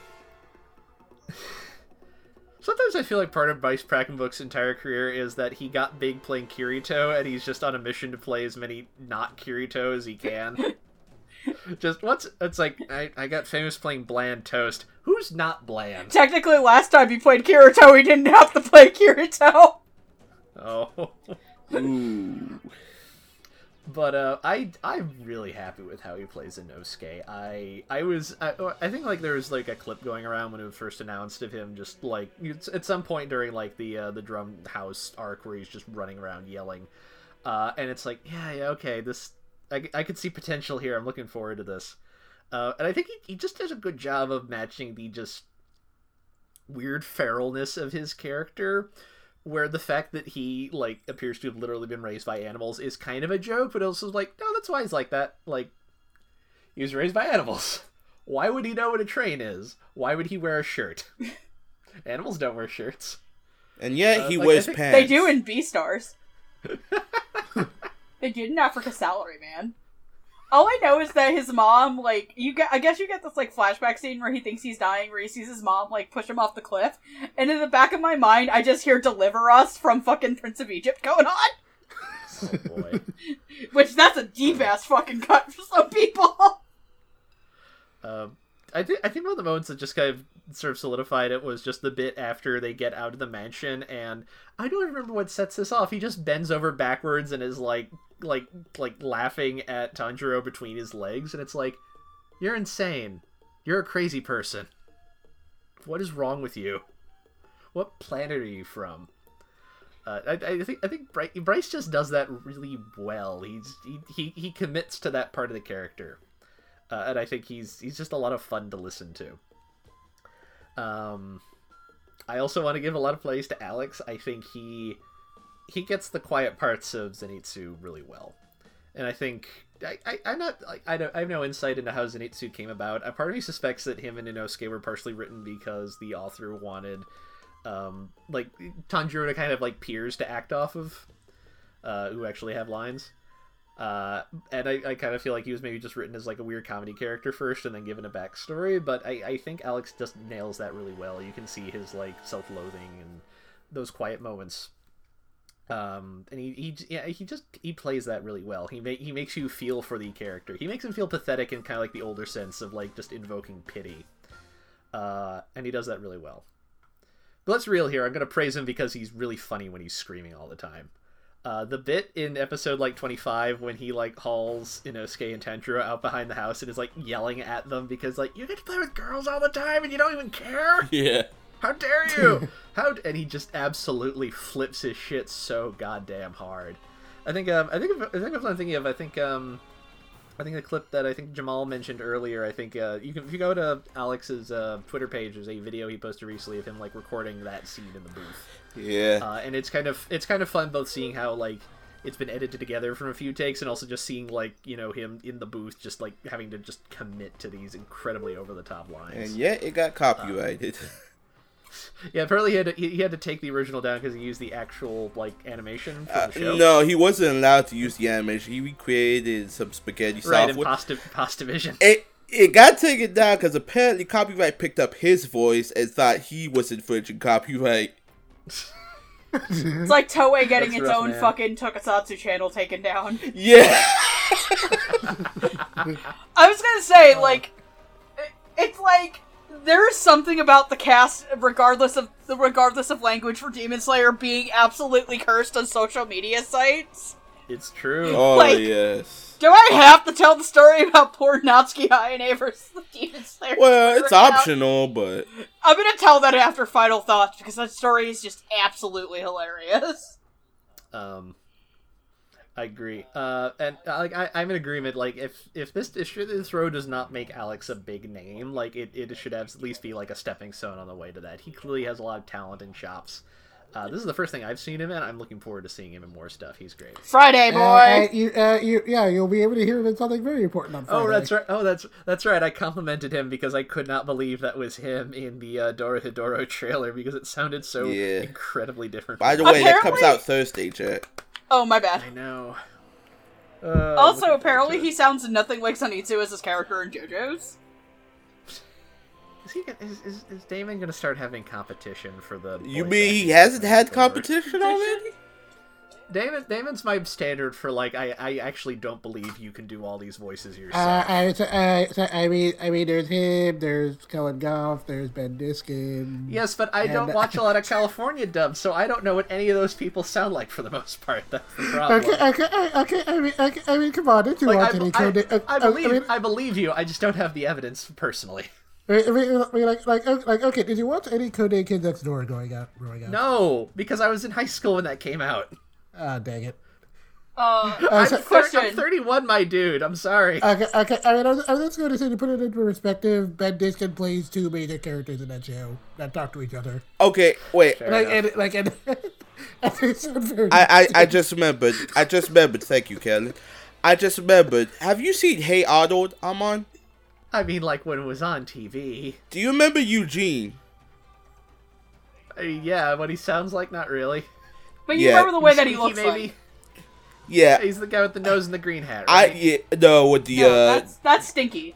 with the Is with that- the ginger that- hair and that- the bad no, luck. uh, yeah, like orange, like really big orange hair Well, I and very whitey. Well, I Anyway, is that is that is that also Ben Diskin? Yep. Is that where this is? Yes. going? Ah, okay. as I learned from Kellen Uh, Goff. But I was gonna say, if you really wanna, if you really want a good, uh, good thing for Ben Diskin, um, he's like two. Oh, on, you have a Switch, right? Yes. I guess I'm gonna have to gift gift you a copy of Fire Emblem Three Houses because he plays two characters in that, and one of them is like a tiny little angry fighty man. Oh boy. Where was I? Zach. I was gonna talk about Zach. That's where I was. Um, Zach. Zach. I, it took me a little bit to warm up to Zach, and I wasn't entirely sure why. I I kind of attributed a little bit that Tanjiro is a little weird as a shonen protagonist, and that I feel like he, as a something to do as an actor, he's not super showy. A lot of shonen protagonists are often very like loud and bombastic in some capacity. Even when they're not, they're often characters like Deku, who, if you excuse the pun, he's like there's a quirkiness to him. He mumbles to himself. He's got stuff going on. Uh, Tanjiro feels a little more straightforward, and I felt like Zach, like not that Zach didn't have anything to work with, but I think sometimes he just had the problem of like Tanjiro's a nice boy who's just trying to do a nice thing. Uh, I think I think especially early on, I think maybe just com- combination with like you know, it's the first time he's playing the character, um, and also just that I think Demon Slayer really kind of takes a while to turn into what I think the show actually is. Like uh, having like even read ahead, like having read through the manga, I feel like it doesn't turn into like it doesn't quite hit the tone it has for most of the rest of the series going forward until about the time Zenitsu and Inosuke show up. Uh, but as he went on, I, I, I, his performance grew on me. I thought it worked. I think it worked better going forward. I think partially just because like he was getting used to playing the character. I think he had more like other characters to work off of who weren't just like you know ghost children or you know uh, his his mentor or one off demons who will be here for this episode and the next, and then we'll never see them again because they're dead. Um, and he, he grew on me a lot. I I especially I think by about kind of about like a little before like a third of the way through, I was like consistently enjoying his performance. Um, and I just think he does a good job of just selling Tanjiro as just like he is that nice. He's just he's just he's just trying to do good by people. He doesn't there's no there's no subterfuge here. Uh, you know, when Inosuke tries to get a rise out of him, he's just gonna gonna be polite to it because he doesn't want to fight Inosuke. Inosuke's not a bad guy. Why does he want to fight him? Uh, you know, he'll be sympathetic to Zenitsu because you know Zenitsu's not a bad guy. He's just in over his head. There's this, there's this, there's this unforced, like, niceness which doesn't feel like uh, you know unearned or fake or anything. I, th- I do think Zach presents that to the character well. Um, yeah, I, th- I I feel like there could be. I, I, I feel like I'm a little I'm a little agree with. Can't waiting for that moment. That's kind of like the big, the big push where it's like ah, yes, you are you are Tanjiro. That's this is this is a role made for you. Um, but until then, like I feel like I still think he's turning in a very strong performance. Like he's he's hitting too many marks for it to be bad ever, and like at worst, it's just kind of like this is fine. Uh, I, I especially I, for some reason I really just liked his his trade offs with like the three girls in the last three episodes who were just kind of like his like training cheerleaders. Especially where they're, he's like, "Well, if I if I stop breathing when I'm sleeping, Hit just me. hit me with these sticks." Beat the shit out of me. they're just they're just intently sitting around his bed waiting for him to stop breathing. they just smash away at him with these big cheery smiles on his faces, and it's like this is a really silly show. Remember we were having this big dramatic like story about the cycles of abuse a few episodes ago. Yeah. Um, yeah, yeah, like I, I think I think the leads in the show are really strong. I'm looking forward to that movie, and I'm looking forward to whenever season two comes out. I, I'm looking forward to this, especially because now that the manga has ended, I feel like the show is not going to run into too many bumps as far as like having to like pad or stretch things out. Because it's like, oh, we know where this is going now. We can just Do make it. seasons, Uh, not worry about it. I, I, okay, I mean, I would say yes, but uh, it is Aniplex. They might try to milk it for all they can. So, Well, then I'll have to fly to Japan and fight somebody, won't I? Take my alligator. Yeah, I will. I, I, I, I mean, hey, you could go fight Henry Goto. I'm sure Heidi would very much appreciate that. Hardy's sure gonna roll up with like a gun and a nail bat. Ah, A fuck go, a, a fuck goat. the nail a- bat. Take some brass knuckles. no, it's a goat, a nail bat, and like Cloud's motorcycle. There we go. But yeah, I'm I'm enjoying this. And on that note, I think uh, let's turn to our final thoughts. Jed, if you'd like to start us off. Uh, sure. Uh, so this is a series I've uh, been very, I've been very much enjoying. I'd been aware of it for like a good long while. In fact, I actually read it when Viz like put out the first three chapters in Shonen Jump, and it's uh, and then I guess dropped it because uh, apparently didn't do well in polls over here. Uh, so, uh, so I was definitely very surprised when it turned out that it was fairly popular and that it did eventually get an anime. And since I was always uh, kind of curious about it, I was glad when I finally got to check out the show. And uh, while it definitely does take a little while to pick up steam, I did eventually come around to it, and uh, it's definitely a lot of fun. I like a lot of the characters. Just I, I think it has a pretty good sense of atmosphere, and uh, obviously it's become a pretty big deal now. So I'm definitely very curious to see where the rest of the story goes. And uh, as for the dub, it's a pretty solid production so far. Um, so aga- again, there like again there are a couple of uh, performances that I'm waiting to like maybe really really wow me. Uh, but uh, uh, but there's definitely nothing here I have like any major complaints about. I think uh, for the most part everything here is very solid. There's definitely a couple of performances that I was really impressed by, and uh, I'm definitely very much looking forward to hearing more of it. Uh, Jamal? Yeah, so when I first heard about this show, I understood it but like making waves everywhere for like the last year or so. Like it was a it was a pretty big deal because I know one of the things was I didn't really think much about it because the thing about it was body mutilation horror, let alone horror in general, is not my kind of thing. But ufotable kind of handles those moments in a way that it feels kind of subdued to the point I can actually tolerate to the point I actually kind of enjoy it. Uh, The way the show presents itself, it kind of gives off this old vibe of like, old school martial arts samurai movies, and so to the point I'm debating whether I should actually sh- show my dad a couple episodes of that because I know that was that would be something we could enjoy together. It is it is very interesting. It's a very awesome concept. Yes, it's a it's a shonen anime, but it kind of does it in the way you wouldn't really expect a shonen anime to. Well, for one, it's kind of reaches conclusion proper in the main story. Uh, for two, you know, to me, it kind of feels like they took like the good elements of both Shiki and Bleach and just put them together in this uh in the and said in the Taisho era.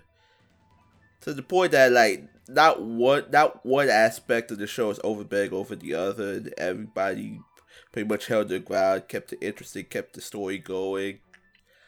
Uh where was I going with that? I I do look forward to the show some more. I can't wait to see the movie. I do think that the that is well deserved. And before anybody starts about the animation, I think the way the story is present, the animation lends itself to the story very well. So if you think it to yourself, it's not the most exciting thing I've ever seen. You gotta understand that it goes hand in hand with the story. That really kind of tells the story itself, you know. Especially episode 19, because on the second we watch, I almost started crying for some reason. But Yeah, that I got. I'll agree. Like, I'm not the biggest fan of the rest of that episode, but like, I kind of got a little teary-eyed watching a little misty like the second or third time I watched it. So yeah, because it's not only the animation, it's the music itself as well. Cause yeah, the music carries it. Yeah, I hope I can find some way to get the OST on iTunes. I got the opening and ended already, but but yeah, everybody it's a very it's very well put. It's a very well made production. It's a very good anime. It's a very good dub. You know, just check it out for you. Well, just check it out when maybe a standard edition so comes out because I know you can do it. You do this after your final thoughts, but by the time this episode comes out, it'll be off on demand and it'll be up for pre-order very soon. Hell, Uh, sorry. that's okay.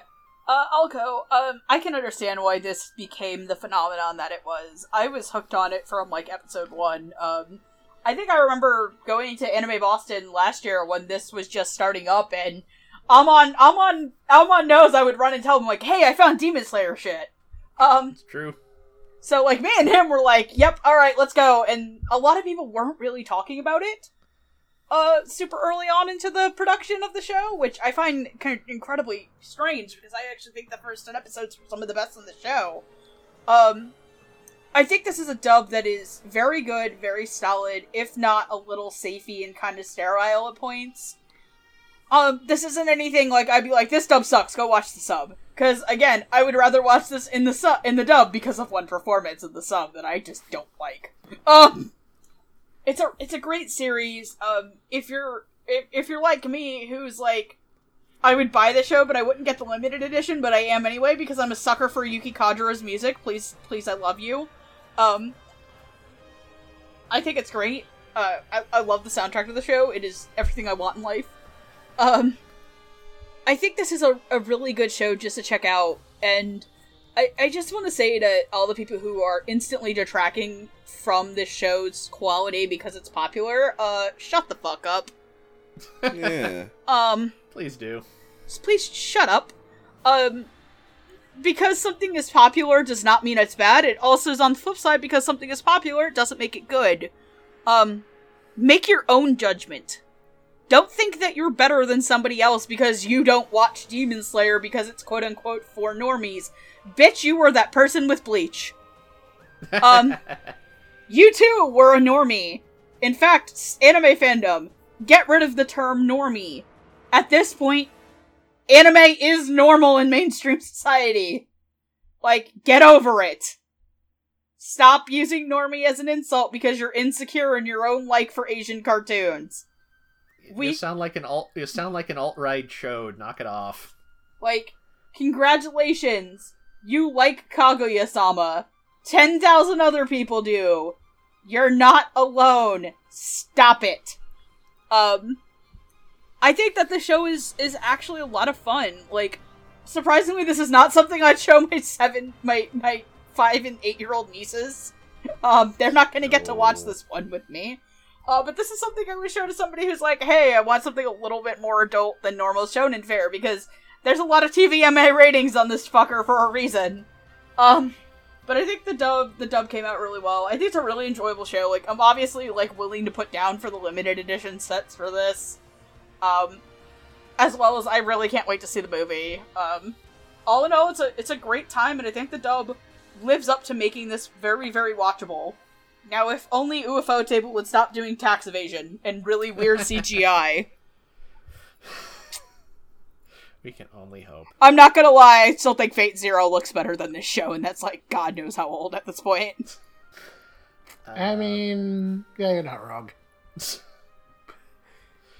Um, let's see. I to give you an idea of how much I've been looking forward to this. I was I got interested in Demon Slayer when an article showed up on A and N mentioning that Viz had licensed some manga I'd never heard of called Demon Slayer, and it was just it's called Demon Slayer. It gave like the one paragraph description of what it's about, and it had like the key art that's like the cover to the first volume of the manga, which is like. uh Tanjiro and Nezuko, like uh, Nezuko's like snarling at somebody off screen or something. Uh, and I thought, hey, this looks like a thing I might enjoy. I should keep an eye on whenever this comes out. And I started reading it, and I think in about uh, volume two, when they had the fight with the swamp demon, and the swamp demon just opens his coat and shows a little, uh, like trophy thing of like hair clips, and it's like, this is a fucking Hellboy comic. I like this. I'm gonna read this until I die. Uh, and then it got an anime, and I was so excited because this is one of the few times where I feel like I got ahead of the curve on something, and it's just like the thing I like is gonna get popular. Uh, and then, like Megan said, like it didn't, it did, it was, it was like people talked about it a little bit, but until like episode 19 hit, it didn't, wasn't really a big deal. And then when that hit, it was kind of like, oh, that's when it finally blew up a little bit. I was I was disappointed there was no Anime Boston this year because I was looking forward to seeing all the Demon Slayer cosplay and being able to sell manga to lots of people. Uh, but like I, I enjoy the show a lot and I think this is a very good strong dub for it. I am I'm happy that it's gotten so successful. I think this dub has helped with that. I think, you know, being able to watch this on Toonami and have a a nice fulfilling viewing experience with it has really helped it. Uh, and it just it's kind of exciting to see something that you like enjoyed and cared about like get the attention you feel it deserves. Like I I enjoyed this a lot and I'd highly recommend it to people. And I'm also plunking down for that limited edition because as loath as I am to encourage Aniplex's stupid pricing policy, they did find a way to make me make an exception. This is my second. This is my second exception. My my theorizing is well, the second half comes out after my like right after my birthday. Like this, this is this is technically my second exception, but I bought my copies of Durara used for about fifty bucks for the three of them, so I don't really count that. Yeah, uh, I have the Madoka movies, but they aren't nearly as expensive. So I, I bought I bought all of Kill la Kill during my first Christmas sale. okay, uh, I mean, like, okay, okay, Kill la Kill is like the one nice Aniplex box I will probably cave on eventually, but I haven't yet. I'm probably eventually gonna cave on a Fate Zero box, uh, even though my Mm. boyfriend obviously owns owns the original releases, and I kind of want to inherit it from him. For anybody asking what my one exception was, it was Katsugeki Touken Ranbu because the dub wasn't streaming anywhere until literally like a week ago, as of the true. recording of this episode. I think I saw that announcement and immediately shit my pants. I was like, thank God I can finally do an episode on this. Ah, good times. Um, on that note, uh, if you would like to watch Demon Slayer, um, part of it's currently it was airing on Toonami. Is it reruns? I don't watch. Uh, Toonami. no, it's coming Alright. off demand slowly. It's it's Yeah. really weird. At this point, if Yeah. you want to watch Demon Slayer, uh, you're either gonna have to plunk down uh, money for the dub, or you can Mhm. watch the sub. I believe both on Funimation and Crunchyroll A- And Hulu. Yes. and Hulu. and Hulu. Uh, I assume the dub will probably go back up on some streaming site at some point. I imagine probably not too long after the physical release comes out. Uh, so if you do want to watch the dub, like, get on that. Uh, sorry that it will tell you take like two to three weeks to edit this episode, so that's two to three episodes you're gonna have to have trouble tracking down. Sorry. Yeah, as of as of the time of this recording, I think the first three episodes are off now. That Yes, sounds right. Yeah. and a lot more to come off this week too. Yeah, but I, I, I imagine that was pro- that is this is probably a temporary problem, and in the future it'll probably pop back up somewhere. Uh, uh, if you want to follow us, uh, you can follow us at uh, Dub Talk Podcast at various places Twitter, Instagram, Twitch, where we sometimes uh, stream games. And uh, we're also on Tumblr, though we don't really use it because who uses Tumblr in this day and age, anyways? Too ma- we have too many uh, female presenting nipples on our podcast for Tumblr. It's true. tisk tisk. Uh, and we also have a Patreon uh, where you can give us money. Uh, and you can help us uh, produce this uh, fun little excursion in uh, talking about stuff and what have you. Uh, and if you do give us money, you can get your name read out on the podcast, which I'm about to do. Thank you to our $5 patrons B. Morris, Crimson Echidna, Michael Nuding, Michelle Travis, Miraculous Corazon, and Nico Robin, but with Yowie hands. Thank you, Jackson. And our $10 tier uh, Carly Lesticow, Jacob Wilson, J2, aka Jared, Julia W., Marissa Lenti, and Spartacus. Spartacus? Oh no, which one? There's so many. Uh, so thank you for that. Um, ladies and gentlemen, would you tell me where I can find all of you on the internet? Do you mind if I go last so I can tell the story after I say my name? Yeah, sure. Uh, sure. Uh, you can find me on Twitter at Vinega or like Jet Zero Infinity at Dub Talk, where I will uh, usually be talking about cartoons, animation, or like whatever. And you can also find me on my blog Animation Infinity, where I will sometimes write things, and uh, you can also hear me on another podcast, Podcast O&A, uh, si- alongside fellow Dub Talk host Andrew, where we will usually be uh, talking about anime news. You can find me on Twitter, Jamstar529. I'm on YouTube at Jamstar1. Uh, uh, Blogs Collected Dust. I plan to start a solo podcast at some point. Hopefully, very soon. Uh, I'm not doing anything at the moment.